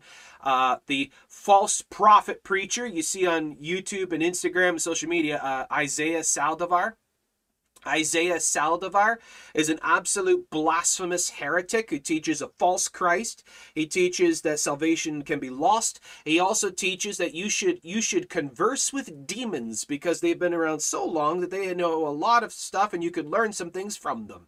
He's a disgusting uh, heretic who preaches the hyper charismatic tongues and and and stuff and he preaches a false gospel. Stay away from Isaiah Saldivar. And we see in the Word of God, it's the Word of God that rebukes devils and casts them out. Now, um, part of the ministry of Christian Coffee Time is uh, because of my personal background. Uh, many of you know my personal testimony that uh, uh, before I was saved, I was a servant of the occult and witchcraft for many, many years. And the Lord Jesus Christ saved me from that. He delivered me and He saved me by His blood, by His name. And I'm born again, saved by the name of the Lord God Jesus Christ and um, delivered from that. And so, what I now do is I take the gospel of Jesus Christ back into the world of the occult. I witness to witches and Satanists, occultists, and all these kinds of people, and showing them the truth of Jesus Christ. And and uh, what I have personally seen and many other have witnessed and can testify to is the power of the name of Jesus Christ spoken in in uh, deliverance from demonic possession and demonic oppression.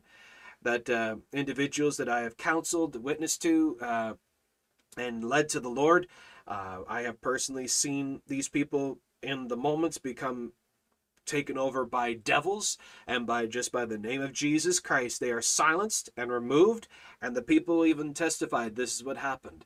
And the devils are driven back, and the people then can call up uh, unto the Lord, and they are saved and delivered from these things. Uh, exorcism is in the Bible. Uh, it talks with the and, and uh, it's King Jeroboam. Is it Jeroboam who set up priests for the devils? These are exorcists and we see uh, uh, to exorcise means to remove from to remove person, place, or thing, to remove from uh, from one location to another. So, in the name of Jesus Christ, by the word of God, we exorcise the devils. By the name of Christ, commanding them to depart. The Word of God teaches us. There are people out there that say that this doesn't happen today and this and that this kind of thing isn't real, doesn't happen. Those people are nuts. They don't know what they're talking about. Uh, they deny the Word of God by the power of God here. It's the Word of God. I, I have no power or authority over them. Jesus Christ does. I am nothing, but Jesus Christ is everything. They, the devils aren't afraid of me, they're afraid of him. They don't obey my word, they obey his. There are crazy, delusional maniacs out there, uh, calling themselves preachers and deliverance ministers and all that kind of stuff, and they think that they have the power uh, by God to deliver. They're deluded and they don't know what they're talking about, and the devils are just uh, mocking them. He casts out spirits with his word. Look at, look at what it says here in verse 16. His word, not mine. It's his word. And healed all that were sick. Healed all that were sick all that come to him, all that come to me, I will no wise cast out. This shows the mercy and the grace of God. All that come to me, I will no wise cast out. Um, uh, Purely says here in the comments, all they and we have to do is literally read the scriptures to know the truth. Exactly. What it says is what it means. We don't have to wonder. God is not the author of confusion. We never need to fear or worry. You know, well, well what's the case of this? Read it. What does it say? Believe what it says. Don't change it. Don't don't change it. Don't try to modify it. What it says is what it means, and this is sufficient. It's the simplicity of the faith. Um, it purely says, uh, I talked about Isaiah Saldivar, for example, uh, Alexander Pagani and Vlad and others in his crew stay away. Yeah, exactly. They're, uh, be very careful of these kinds of people. Is As we saw in Matthew 5, 6, and 7, ju- judgment of doctrine. You judge the doctrines. You see, what does the Bible say? What are they saying? If they contradict the Word of God even remotely, then they're wrong. Then they're wrong. And unfortunately, I also have to say, others like Doreen Virtue, stay away from her. Uh, she preaches, and uh, I got into a big discussion with her. I have the screenshots of her conversation. She flat out says that the Roman Catholic Church uh, um, uh, canonized our Bibles, and that the Orthodox uh, is the true is the is true Christianity. Uh, the Orthodox is true Christianity, and she she deny, de, denies uh, signs and wonders. She calls herself uh, a Calvinist. Uh, she says she's a cessationist. She doesn't believe in these things.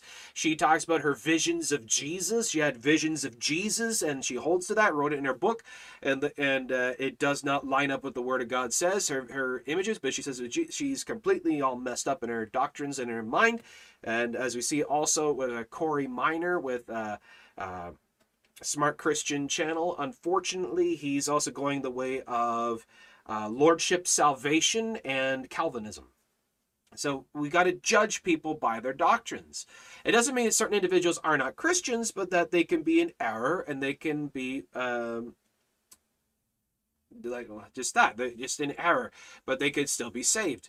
So we got to judge their doctrines and see where they stand in these things. If they contradict the gospel itself, they're not saved. They could still believe the same gospel we do, but be messed up on other doctrines we still can't li- take them as a, as a, a, position of authority to listen to.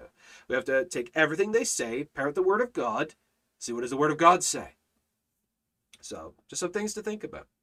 Uh, same as you take people like Joyce Myers, Kenneth Copeland, Stephen Furtick, Todd White, Bill Johnson, Paula White, uh, John Hagee.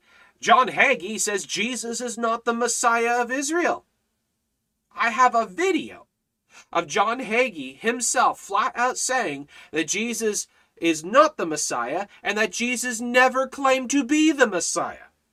John Hagee flat out says that, that Jesus never claimed to be the Messiah and Jesus is not the Messiah of Israel. He flat out says it. But so many people, so many professed Christians go flocking after these, these individuals because they're not studying their Bibles. Why do so many people follow Copeland, follow Myers, why do so many people follow Joel Osteen? Because they're not studying their Bibles. They're not studying the Word. The Word has life. Search the Scriptures, for therein you shall find salvation. Don't follow after catechism, commentary, creeds, and councils, and positions and, and other names. You follow the Word of God and the Word of God alone. So, uh, Melissa has a question on because they're talking about uh, deliverance and exorcism and devils and these things. What are your thoughts on deliverance prayers? Why, why call it that? Why call it deliverance prayers? And so they are used during exorcism. So pre-written chants, pre-written prayers, like almost like they're incantations and chants. Nowhere do we see that in the Word of God. That's Roman Catholic tradition. That's handed down from Roman Catholicism, from the Roman Catholic rite of exorcism. That kind of idea, that kind of practice. There's no such thing as pre written prayers like that. Not to do that. As we see in the Word of God, when individuals like uh, the apostles and Jesus and Paul would be casting out devils, what would they do? There was no long prayer. They would just face face this thing and say, In the name of the Lord Jesus, be silent, depart. And it was instantly. There's no big ritual or fancy thing to break open the books and flip through, find the deliverance prayers, the deliverance rituals, the deliverance protocols. No, these things appear, you rebuke them, move on. There's uh, uh, so the whole deliverance ministry, as it's presented uh, by the charismatic movement, is all nonsense. It's all nonsense. It's it's unbiblical. The way they go about it is completely unbiblical. It's not how it's done. The devils don't care about any of that. What they care about is the authority of the name of Jesus Christ. Jesus casts out spirits with his word. With his word. Word of Scripture, not pre written words. And he healed all that were sick, that it might be fulfilled. Now, the reason he did this as well, as we see, the, the reason Jesus was doing all of this was because it was foretold, it was prophetic that the Messiah Christ would do these things. This is how you could know who the Messiah is. Verse 17, that it might be fulfilled, which is spoken by Isaiah the prophet, saying, Himself took our infirmities and bare our sicknesses. And he delivered and he, and he heals. That's Isaiah 53. Verse 18, Now when Jesus saw great multitudes about him, he gave commandment to depart unto the other side. The people are now thronging him for the benefits and they're coming to him for more healings, more experiences, more of these things. Uh, the multitudes are coming and thronging him. Uh, uh, saw great multitudes. That's like a sea of people coming. Great multitudes about him. He gave commandment to depart unto the other side of the sea. And a certain scribe came and said unto him, Master, I will follow thee whithersoever thou goest. And this young scribe, this young man comes up, says, I want to come with you, and no matter where you go, I want to follow you. Verse 20 And Jesus says to him, The foxes have holes, and the birds of the air have nests, but the Son of Man hath nowhere to lay his head. Do you realize what you're getting into? Do you, do you realize what you're asking? Because so many people talk about how they want to follow the Lord, they want to follow, uh, come into discipleship, and they want to uh, take the faith seriously, and they want to be missionaries, evangelists, or whatever. They want to follow the Lord, they want to live by faith. Do you understand what it is you're asking? Are you just saying these things in the fervency of the moment?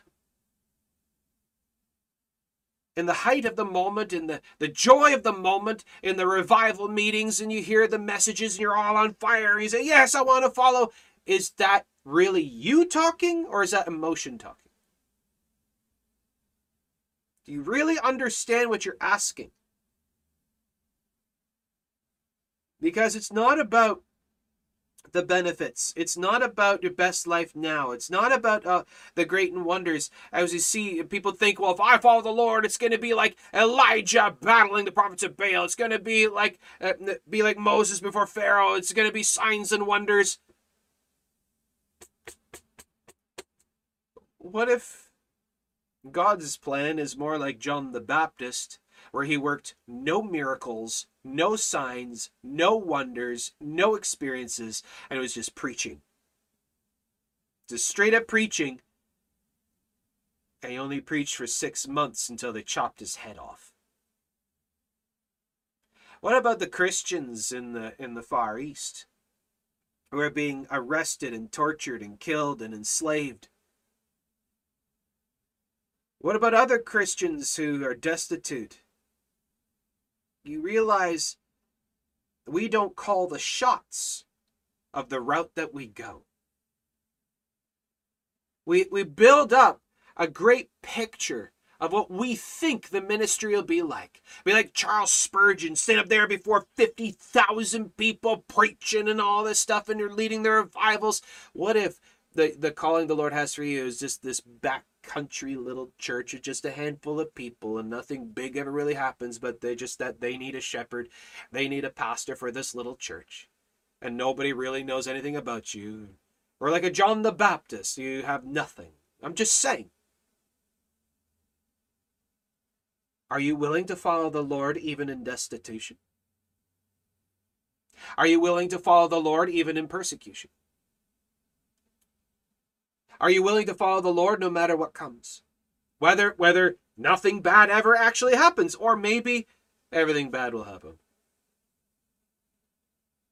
You see the reason why many many professed Christians don't follow the Lord and don't go into ministry because they're not ready to be persecuted. They're not ready for the hardships. They're not ready for the challenges because what they want, what they're waiting for is what they think is an opportunity for them to have their best life now in discipleship. The best life now in discipleship. That's not what the Lord says. He says, forsake all. That means forsake even your personal desires and dreams, your goals and what you think. And to follow the Lord no matter where it is, what it is, what happens, whether strong or weak, healthy or sick, rich or poor, it doesn't matter. The Lord calls the shots. The foxes have holes and the birds of the air have nests, but the Son of Man has nowhere to lay his head. Just so you realize, you understand, we're not going into the palaces. We're not, we're not going to be having our kingdoms of this world. My kingdom is not of this world. For if my kingdom were of this world, then would my servants fight, Jesus says. But my kingdom is not of this world. Store up for yourselves the treasure in heaven, not on earth. Jesus points this out to this to this young man, and we never hear of this man again. Is it possible this young man had, had these ideas and, and these, these great lofty goals and lofty dreams what he thought serving of the Lord would become, and when the Lord popped his bubble, he walked away? How many, how many professed Christians go to the conferences and the revival meetings and the church services. They get all fired for the Lord and they believe that they, that they are called to serve the Lord, but then life gets in the way and they, like this young man, don't follow the Lord like they wanted, or even at all. Or you raised your hand years ago because you, you thought the Lord was calling you to the mission field or to as an evangelist or something, and you fell away from that. You let that go. Well, that was just a fever dream of the revival meeting. There are many Christians who have left off service, left off ministry because the Lord popped their bubbles.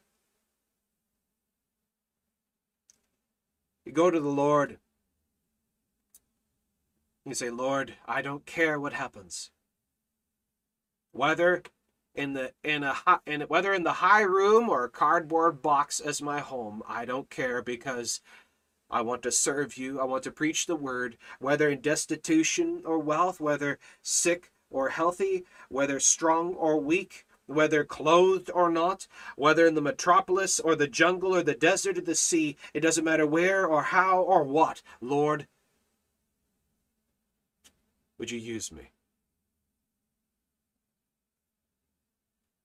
So many Christians are terrified at this thought. You may even be now, even at the very thought of it. You feel a kind of anxiety about it because you're scared. You're scared of what could be. But stop playing the psychic game of trying to foretell the future and dismissing the service of the Lord because of your personal fears. You have more of the fear of man than you do of God. It starts with handing a gospel tract to your neighbor. It starts with talking to the person at the grocery store. What makes you think that God is going to call you to service and as a missionary to some some great lofty uh, ministry if you can't even witness to your neighbor? If you can't even witness to the person at the grocery store and you think that God's going to call you to the mission field? Your home is your mission field first. Your town is your mission field first. Get busy serving the Lord there and then show yourself dependable and the Lord will use you. Don't think that God is going to call you as a pastor, preacher, teacher, missionary, evangelist if you're not even doing anything for the Lord with your family and friends and those in your in your immediate circle of influence. Think about that one. The delusion that is upon so many professed Christians. They want to serve the Lord like Spurgeon and Moody and Hudson Taylor and all the rest of it, but they won't even do anything in their hometown.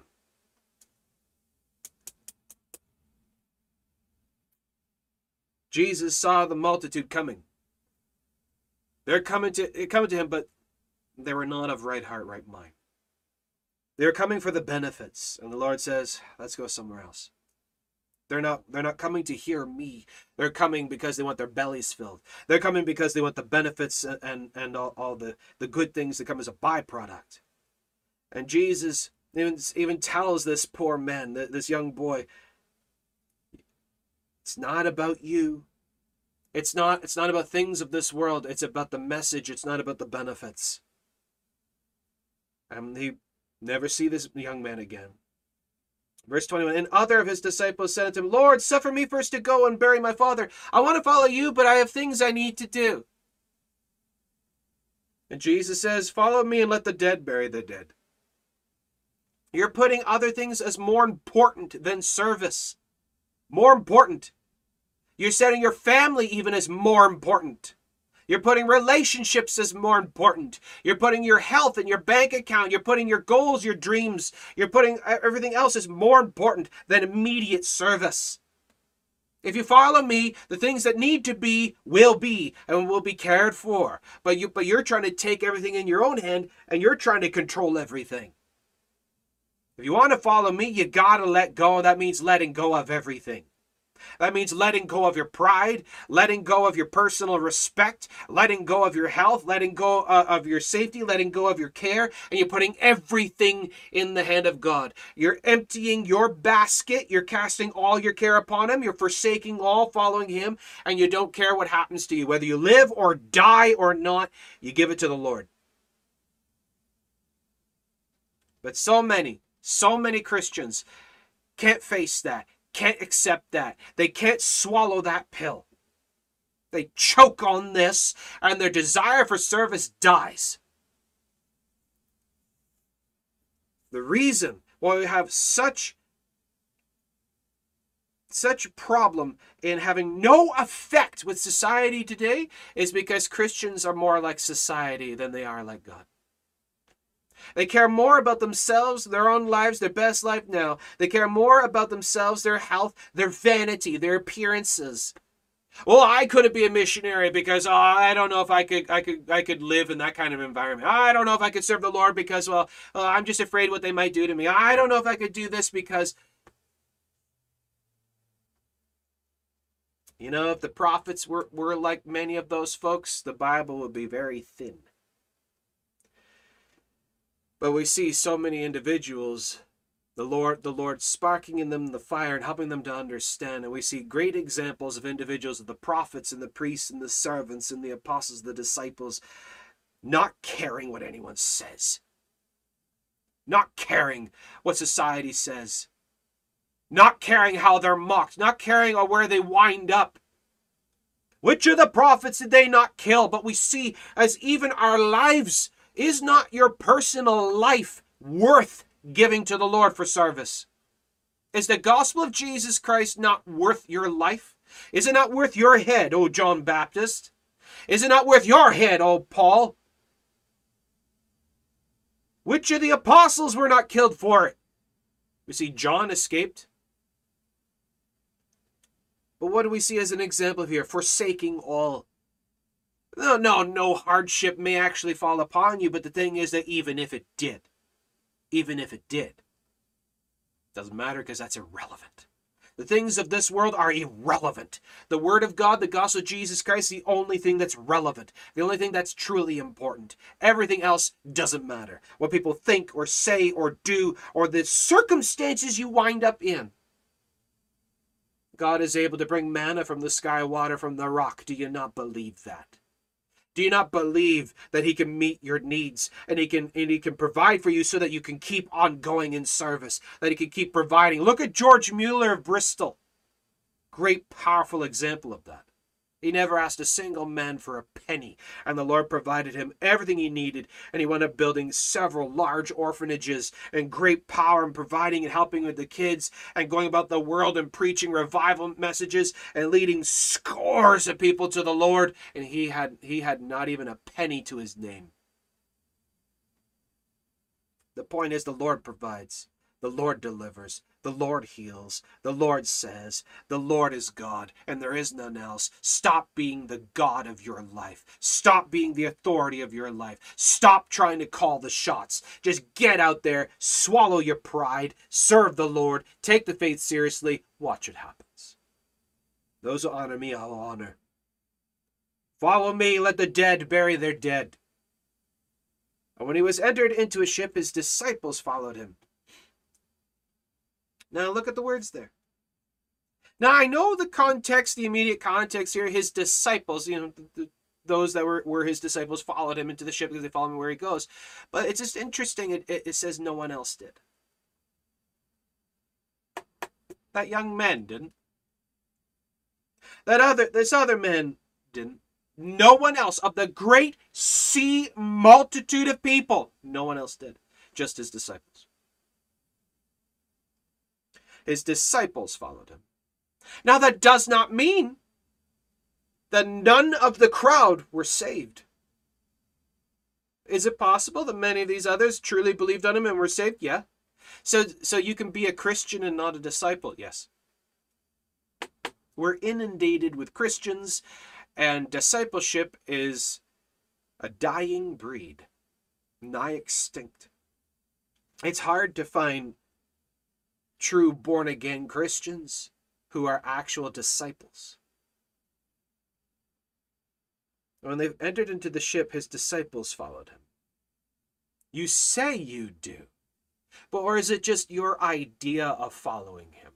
Your idea, your perception of what you think discipleship is. What is discipleship? To be a disciple of an individual means to follow them, to do what they do, say what they say, work what they work, to carry on exactly in that it is a mere image of. Are you really? Or is it just your your thoughts of the creation of your mind of what you think discipleship is. Ask God, ask Him personally, with your hand on the Word of God, with the Word of God in your mind, your heart. You ask the Lord, Am I truly a disciple? No one else followed him in the ship. And behold, there arose a great tempest in the sea, insomuch that the ship was covered with the waves, but he was asleep. So they're going across the sea to the other side, and a big storm uh, came up, and the waves are even coming over the sides and flooding the boat. Okay? This is evening, and they're out there in the storm. The waves are flooding the boat, and, and they look like they're about to sink. Jesus is sawing logs in the bow of the ship. He's sound asleep. He's sound asleep. And his disciples come to him, verse 25, and his disciples came to him and, and awoke him, shaking him, Master, Lord, save us, we perish. They're terrified out of their minds. They're going to drown. And the first thing that Jesus says, verse 26, and he wakes up and he looks at them. Why are ye fearful, O ye of little faith? The first thing out of his mouth is rebuke. Because what do we see here? They were not paying attention. They did not understand. If God isn't worried, why are you? If Jesus is sleeping, does that mean he's not aware? Who is he? He's God. Does God become unconscious? No. The body, to us, it may seem like as Jesus was asleep in appearance to the disciples, that doesn't mean he wasn't still aware and knowing. Well, I just feel that God isn't near me. I just feel that God is far away. I just feel. You're like the disciples in the boat freaking out about the waves because you see Jesus sleeping and you think that he's not aware and he doesn't know what's happening and, and you're in danger. You see that?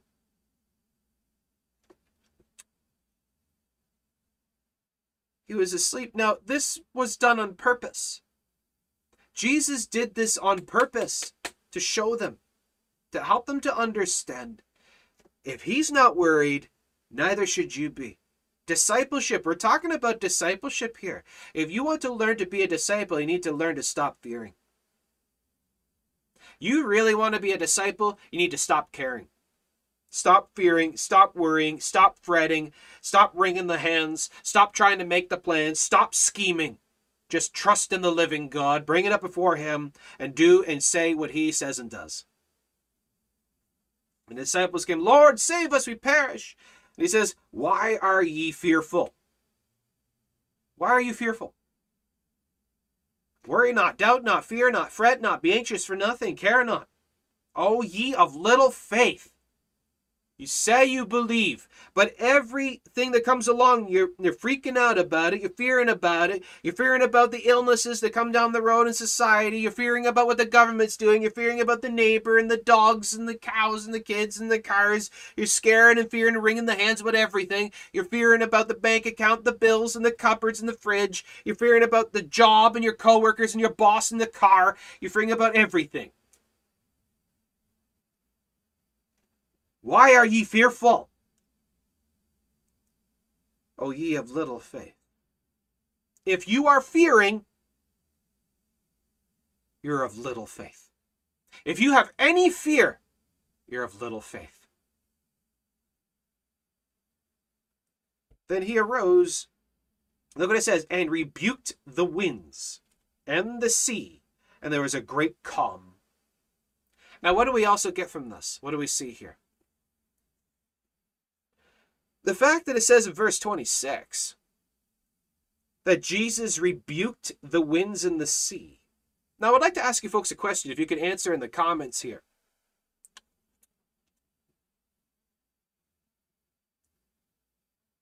Would would Jesus rebuke something that the Father had done? Would Jesus rebuke anything that was done of God?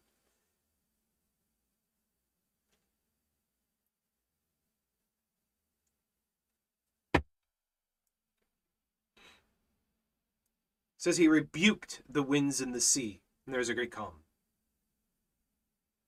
You see, if we back up and go over again slowly here, Jesus was asleep. Jesus then rebuked. So, where did the storm come from? You see, this was an oppression by the enemy. It was a work of the devil. Because the devil saw Jesus was asleep. This is my chance. This is my chance because the devil doesn't know everything. The devil's limited and the devil's delusional and deceived and he's full of pride and arrogance and he doesn't understand. He only judges by appearance. Satan can only judge by appearance, and there's no truth in him. Satan saw Jesus was asleep and thought that this could be his chance to kill him and all of his disciples by drowning them in the sea. But Jesus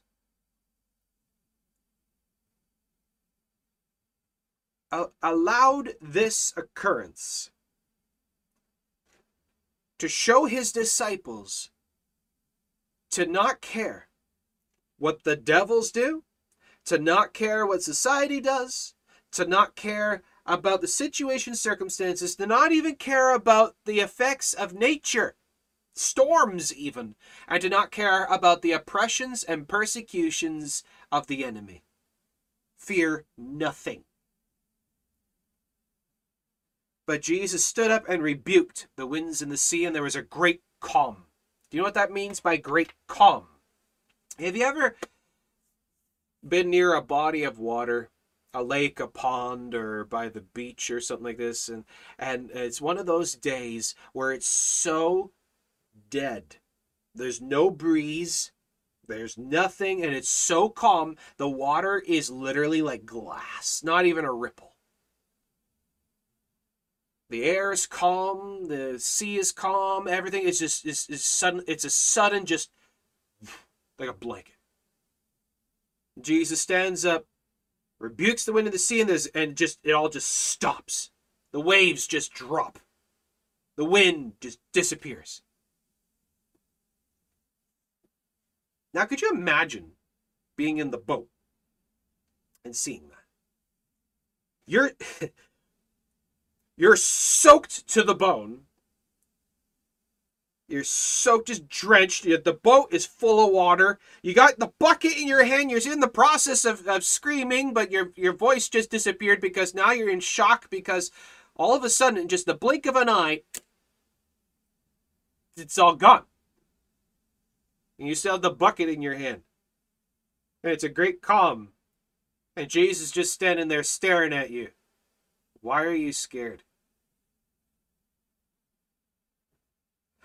Look what it says in verse 27 But the men marveled in absolute shock and amazement. Absolute shock and amazement. You see, our society, our culture, we're afraid of everything. And we take everything into our own hands, everything to our own power.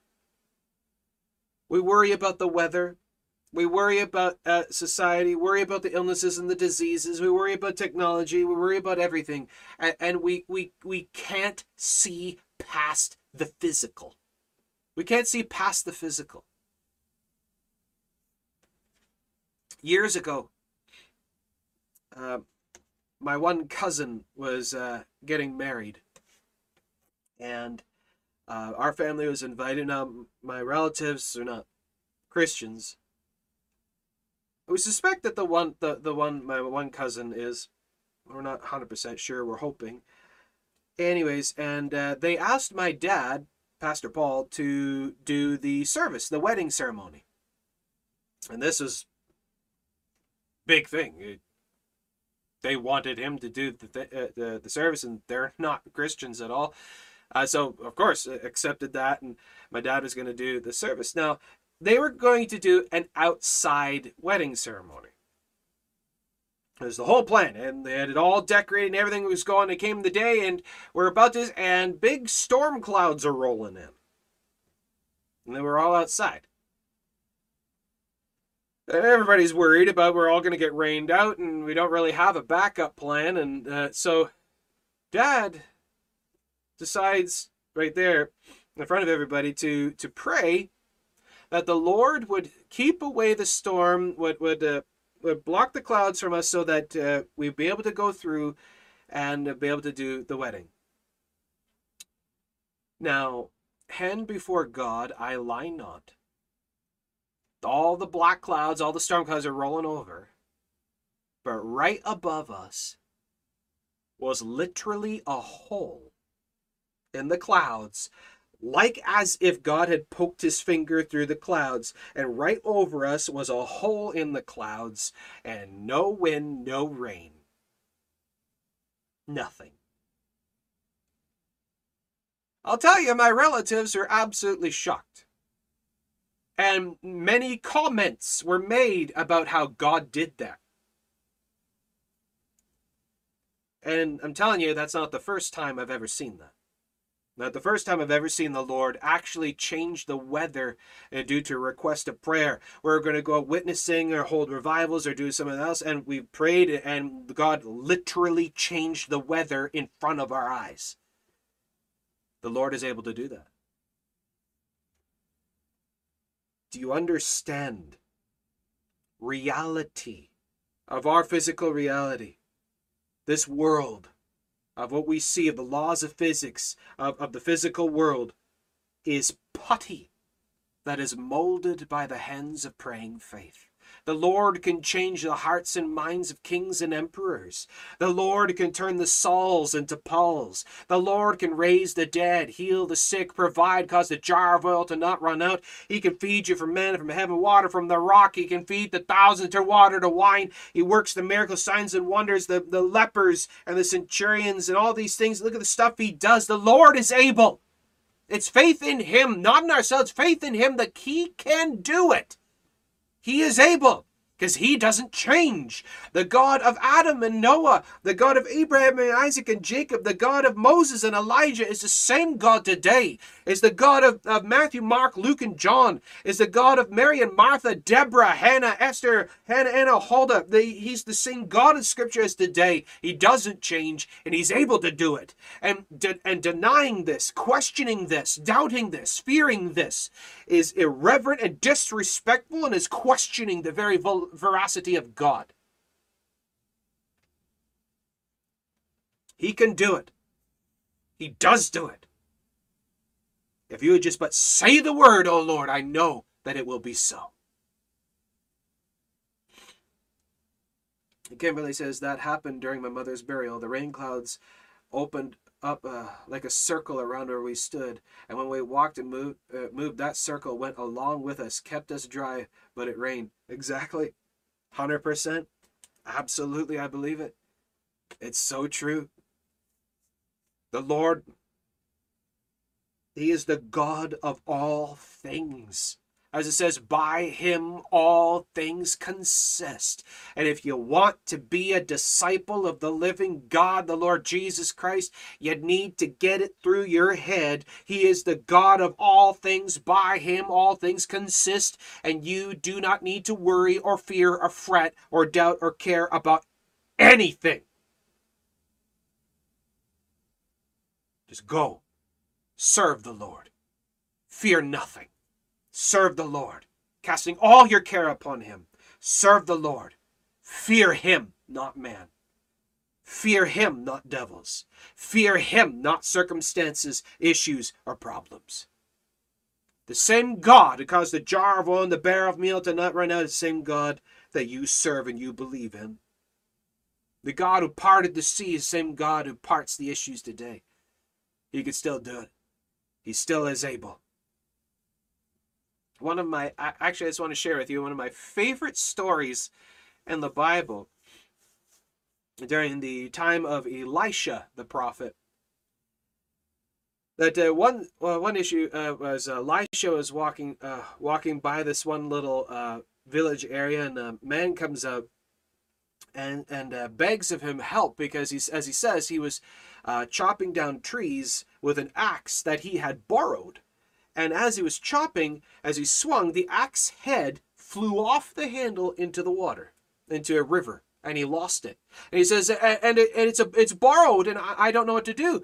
So Elisha goes over and he says, Show me where you were. And he shows him and says, Now, where did it go? And he says, It went over here. Elisha goes and cuts a branch off a tree, takes over and throws the branch into the water.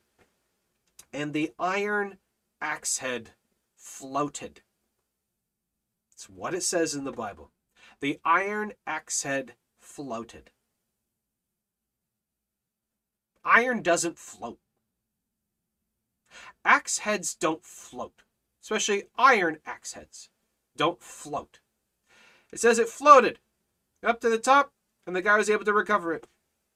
And he says, Now give God the praise. Uh, God is able to alter the very laws of physics. Most modern Christians today would doubt that. Would say, oh, yeah, God could do that, but there is doubt and disbelief in their mind. They don't believe it. I am a 100% biblical literalist. I 100%, without shadow of a doubt, believe every single thing in this book that it happened just like it says. This is reality, not that. The Word of God is reality, not what I sense or see or feel, not, not the physical reality. This is reality. As God teleported the prophets. Says so in the Bible. He picked them up, placed them down other places. He did it with Philip the evangelist. He did it with a whole ship with his disciples in the middle of the sea. Jesus walking he says, and when they're in the middle of the sea, not the shore, they're in the middle of the sea. And Jesus walked out, says when he stepped in the boat, the whole boat and, and, and disciples are at the shore. He teleported the whole boat. That's what it says. It's 100% real. Because God can do that. God can do anything. God never changes. You want to be a disciple, you need to be a disciple of the whole word of God, not just parts of it. Of the whole of the whole scripture it takes the whole Bible to make a whole disciple. Be ye remembrancers of the Lord. Why are ye fearful, O ye of little faith? Doubt not, fear not, fret not, care not. The Lord is able. Trust his word. Trust his word. Like the centurion, Lord, forgive my weak faith, O Lord. Forgive my fear. But Lord, I know that if you would just but say the word, it will be done. Forgive my fearings. Forgive mine unbelief. Lord, help me. Help me. And he will. He will. The flesh will always fight you on that. The flesh will always doubt and fear. The flesh will always combat. The flesh wars against your spirit. The flesh doubts. The flesh fears. But your heart and your spirit, you know what's true. Hold to that. Even though the knees be shaken, you state the truth. You state the truth. But the men marveled. Verse 20 says, Men marveled, saying, What manner of man is this that even the winds and sea obey him? Look at this. Are you seeing this? Look what kind of a person. How amazing. How powerful. Look at this. They even even nature obeys him.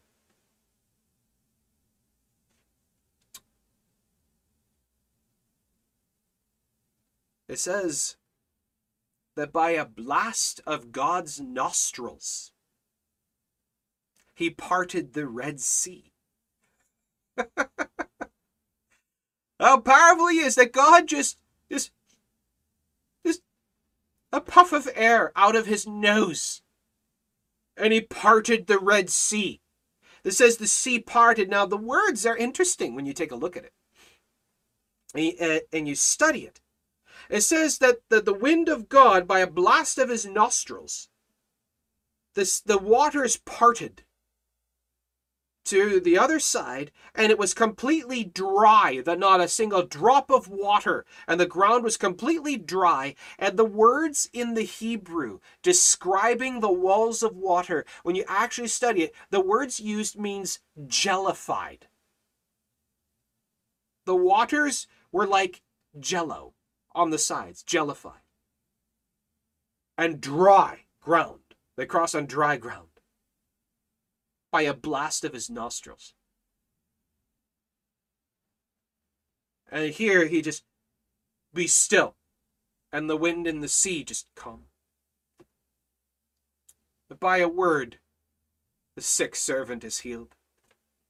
That by a word, Lazarus comes floating out of the tomb alive after being dead for four days. That by a word, let there be light, and light appeared. Let the earth bring forth every herb and green tree and, and grass and trees came springing up out of the ground. Let the waters bring forth the fish and the fowl of the air. And suddenly fish and whales and sharks and birds just came exploding out of the water. The Lord, the Lord speaks, and it was. He spoke the sun with all, all the heat and how uh, the the nuclear reaction of the sun and the fusion, how that works, it was just appeared by a spoken word. He spoke the moon into existence. He spoke the stars in place. The same God who speaks the universe into existence, who speaks life into Adam, can speak things into existence of your life if you but so ask and trust him. The same God who did all that, same God is today. Do you see that? By him all things consist. Why is it so hard to trust that God is able to help the little things in our lives sometimes?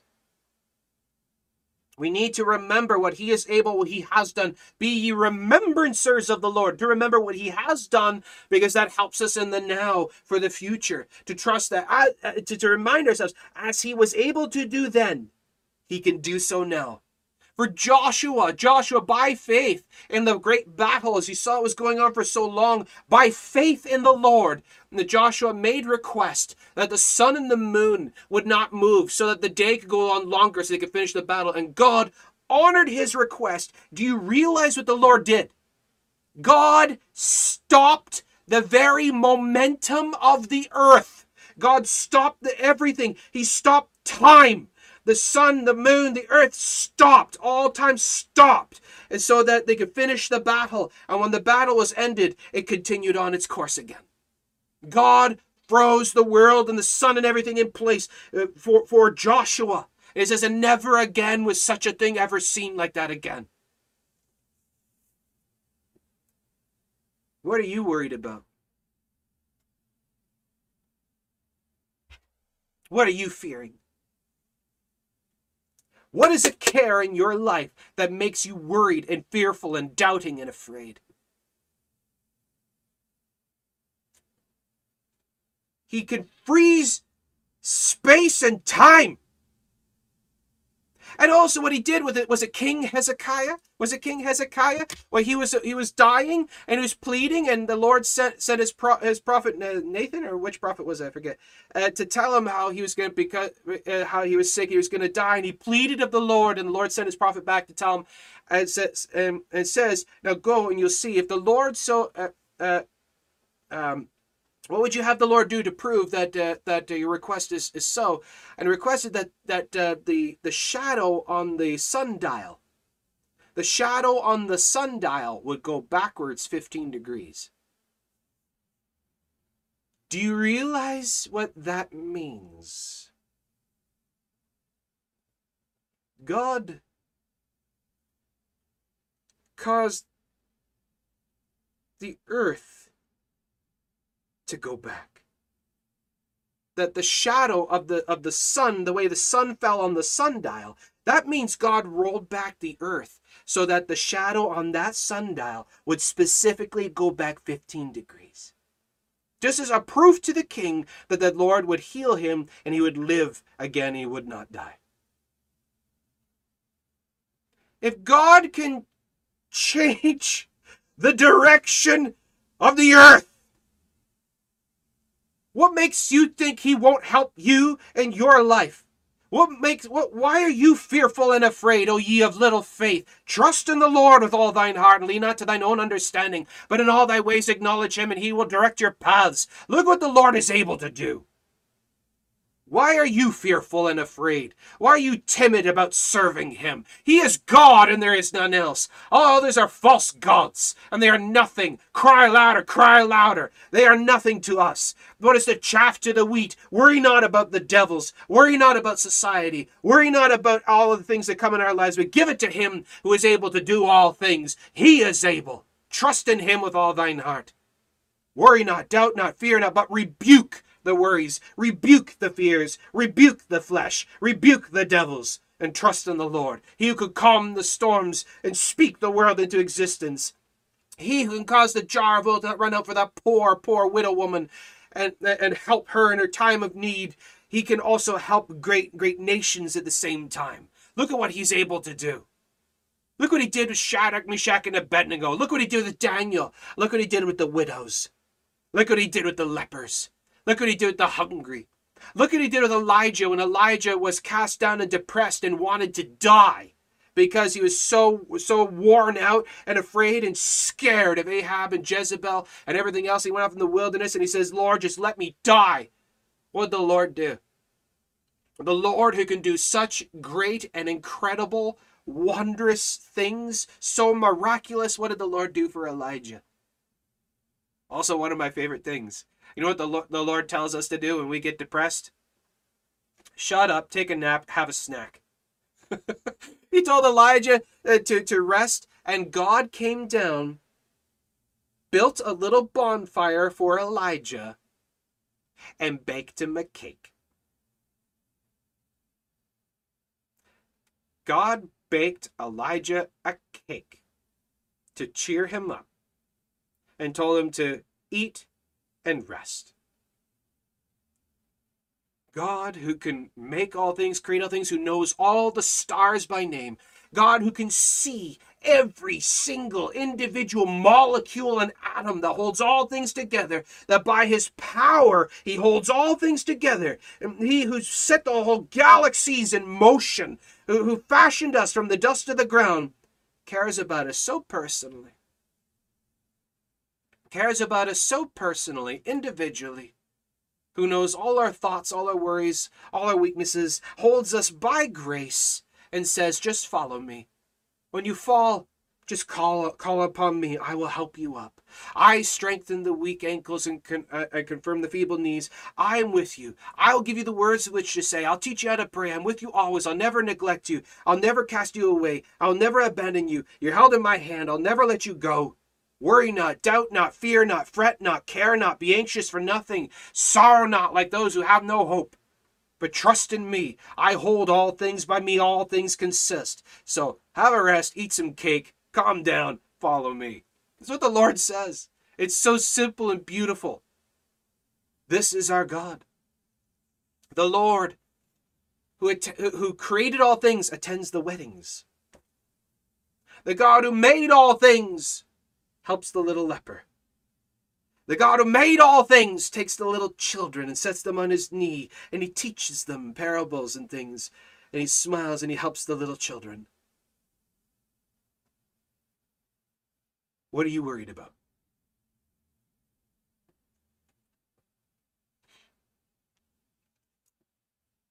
And the men marveled, saying, What manner of man is this, that even the winds and the sea obey him? And when he was come to the other side, into the country of the Gergesenes, he crossed the sea, and now, now he, and he comes to the other side, and uh, the land, that's the land of Gadarenes, also known as the Gergesenes, the, the Gadarenes, the land of Gad, of the tribe of Gad. There met him two possessed with devils. Now you've heard of the Gadarene demoniac. Now, in one of the other Gospels, it talks about the Gadarene demoniac and, and it just mentions him. But here in Matthew, it says there were two. There were two.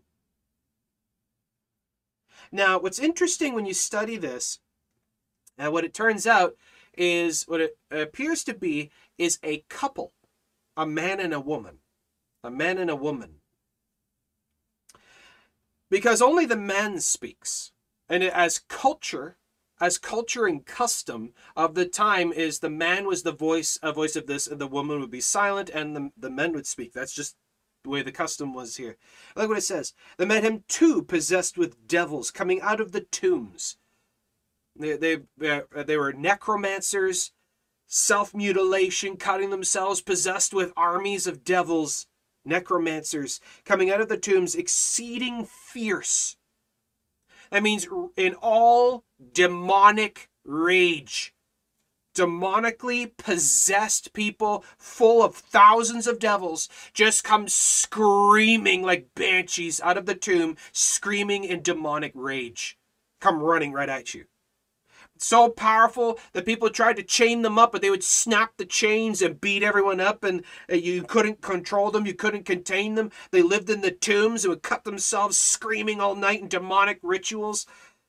These are the people. Exceeding fierce, so that no man might pass by that way. And behold, they cried out, saying, What have we to do with thee, Jesus, thou Son of God? Even the devils know who he is. Even the devils aren't dumb enough to be atheists. What have we to do with thee, Jesus, thou Son of God? Art thou come hither to torment us before the time? What time? Judgment. Have you come to torment us before the judgment? You see, they know their time is short. They know what's coming. They just hate it. have you come to torment us before the time? And there was a good way off from them a herd of many swine feeding. Now, this is interesting because uh, pork is forbidden to the Jews. Gad is a tribe of Israel. They're Jews. What do they do with pigs? Well, if you back up, when the Israelites are coming into the promised land, Gad, the tribe of Gad, had decided when they came to the Jordan River where they were going to cross in the promised land, they wanted to claim land on the other side, not land within the promised land. So they did not obey the Lord in this and what they were supposed to do, but even though they claim the land here. And so we see from the very beginning they had a promise, a, a problem with obeying the, uh, the, the, the commandments of God. And we see even down the road, they are now neglecting, leaving off the protocols and the rules and the laws of Moses of doing their own thing, and even being pig farmers, which is an abomination, which is forbidden. They're not pig farmers. Doing that which is not permitted. And so they saw a great way off from them was a herd of many swine feeding. So the devils besought him, saying, If thou cast us out, suffer us to go away into the herd of swine. Let us go into the pigs. And Jesus says, Go. Even the devils have to ask for permission. And what does it say? And Jesus by a word. And what does it say? And he cast out spirits with his word. With his word. Go. He just says, go. And when they and when they were come out, the devils left them. They went into the herd of swine, possessed the animals. Demonic possession of animals is a very, very real thing. I personally witnessed it. It's real. Demonic possession, demonic oppression. They can possess people, places, things, and animals. They take over control and can manipulate. It's 100% real. 100% real. When they were come out, they went into the herd of swine, and behold, the whole herd of swine ran violently down a steep place into the sea and perished in the waters. And the devils worked up the animals, possessed them, and caused them all to run into the sea and drown themselves. Now, why would the devils do that? Because they're evil beasts. They're murderers. They're violent, hateful, spiteful, prideful, arrogant, evil, wicked monsters. That's all they are. That's all they are. There's no truth in them, no love in them. They couldn't care less about you, couldn't care less about anything else. All they want to do is wreck up the place as much as they possibly can before the time. That's all they care about. All they care about is seeing how many people can we get to come to hell with us when our time comes. How much can we wreck up the place before the time comes? That's all they care about. Now, the question is why would Jesus allow the devils to go into the swine in the first place? Did Jesus know what they would do? Well, yeah, he knew what they would do. Then why did he allow it? Because it was forbidden. He was removing something out of their lives that was wrong. God, God's curse is upon things forbidden. He wasn't going to protect or bless that which is forbidden. They were doing that which is forbidden, so the Lord cursed it. And the curse of God can even be allowing devils to do something. Like 1 Corinthians chapter 5, verse 5, about the, the individual who is unrepentant of his immorality and fornication. And we see how the how how Paul says this one who is unrepentant and who is immoral, he'll be delivered unto the devil for the destruction of the flesh. His life will be taken, handed over, and the devil will get into his life and destroy his life and may even kill him. But his spirit is still saved in the day of the Lord Jesus. The Lord himself can chastise discipline, or even by his removing of his hand of protection and blessing, the de- uh, allowing the devils to come in. This is what it says. And they perished in the waters. And they that kept them fled and went their ways into the city and told everything that was befallen to the possessed of the devils. And behold, the whole city came out to meet Jesus. The whole city uh, of this area of the of the Gergesenes, the Gadarenes, the whole city who well knew about these demoniacs, legion, these necromancers that lived in the tombs, ran around naked, cutting himself with stones and pouring his blood everywhere, and, and beating people up in demonic rages and snapping chains. This, this crazed, psycho, demoniac necromancer witch possessed with thousands of devils. He and his wife doing this witchcraft. They knew well about him and the whole city came out to meet Jesus, and when they saw him, they besought him that he would depart out of the coast, and they cared more about their pigs than they did the possessed. They cared more about their pigs than they even did the well being of this poor, poor, abused couple. No love, no care, no mercy, no grace, no love of God no love of righteousness. They had become so completely withdrawn that the, all they cared about was themselves and their own livelihood in their own ways. They couldn't care less about anyone else.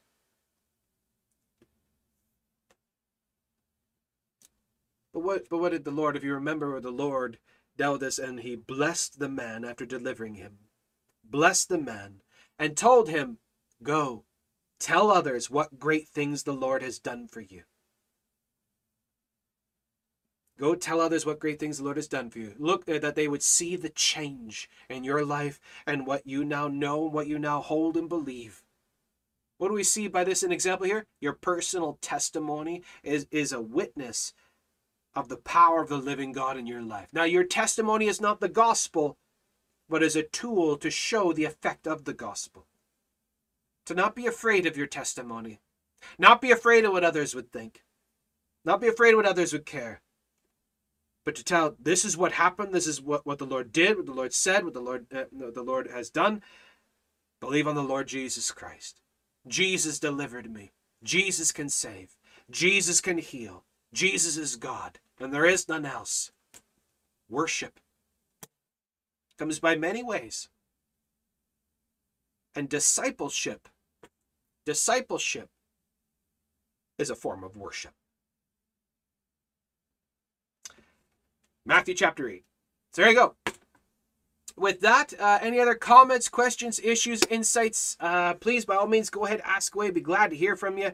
Um, Matthew chapter 8 has got a lot in it, and we see uh, by different uh, appearances and demonstrations of worship, and we see as uh, talk about worship and discipleship and serving the Lord, what this means. How we can serve the Lord in discipleship in our in physical worship, in our personal quiet times, an intimate relation relationship with the Lord, in prayer and study of the Word, uh, kissing the hand of Christ, so, so to speak.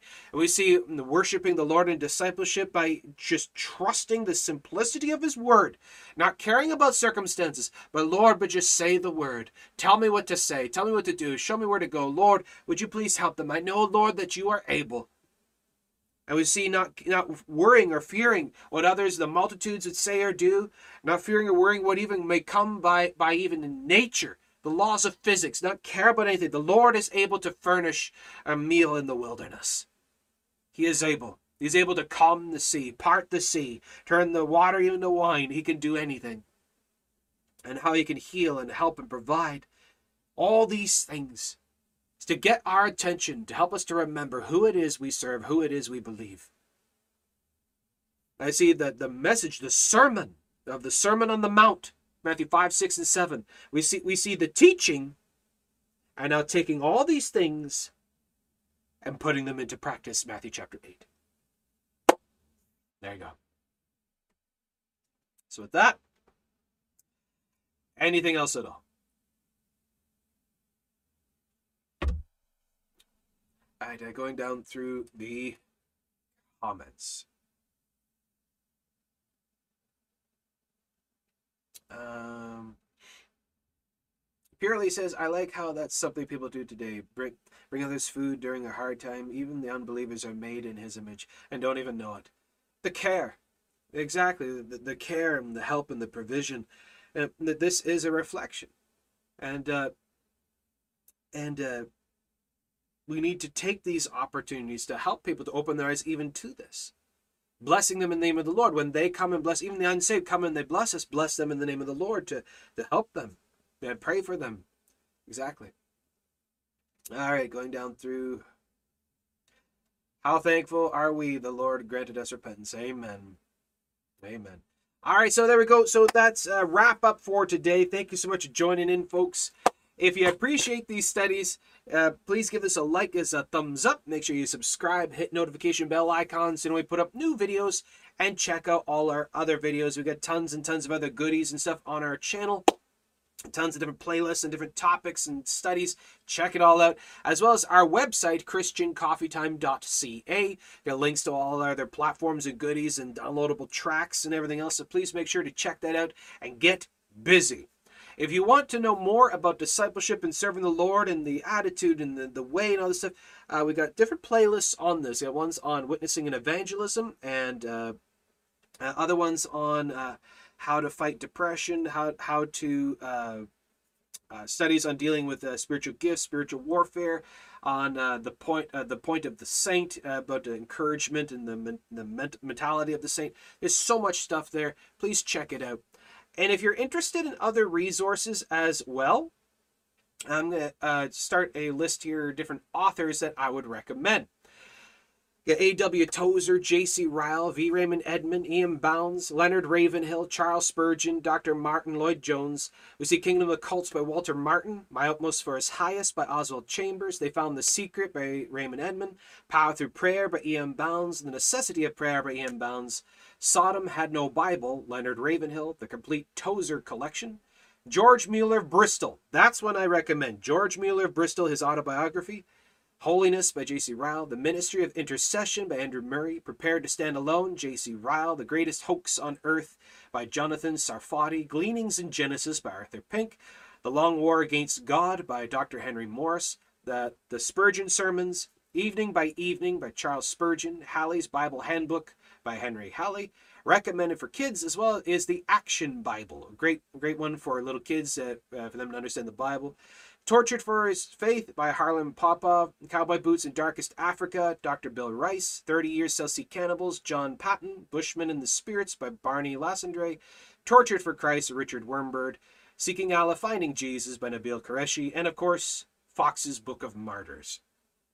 These are all different uh, ones I'd recommend. Check out and uh, add them to your collection. Uh, just help give a deeper understanding, grasp of different topics and things, and apologetics and personal study, as well as see a bunch there of different missionary stories to also just to spur you on to see how the Lord works in other missionaries' lives and how uh, and uh, how He will help you. Is just serve the Lord. Serve the Lord without uh, without uh, fear of man, but serve the Lord in fear and trembling of Him. He is able, because none else is. So with that, we'll wrap that up there. So thank you so much for joining in, folks. God bless you. God bless all those who love our Lord God Jesus Christ. God bless all those who love his holy word. Hope to see you again. And as always, if I don't see you again, I'll see you in the sky. God bless.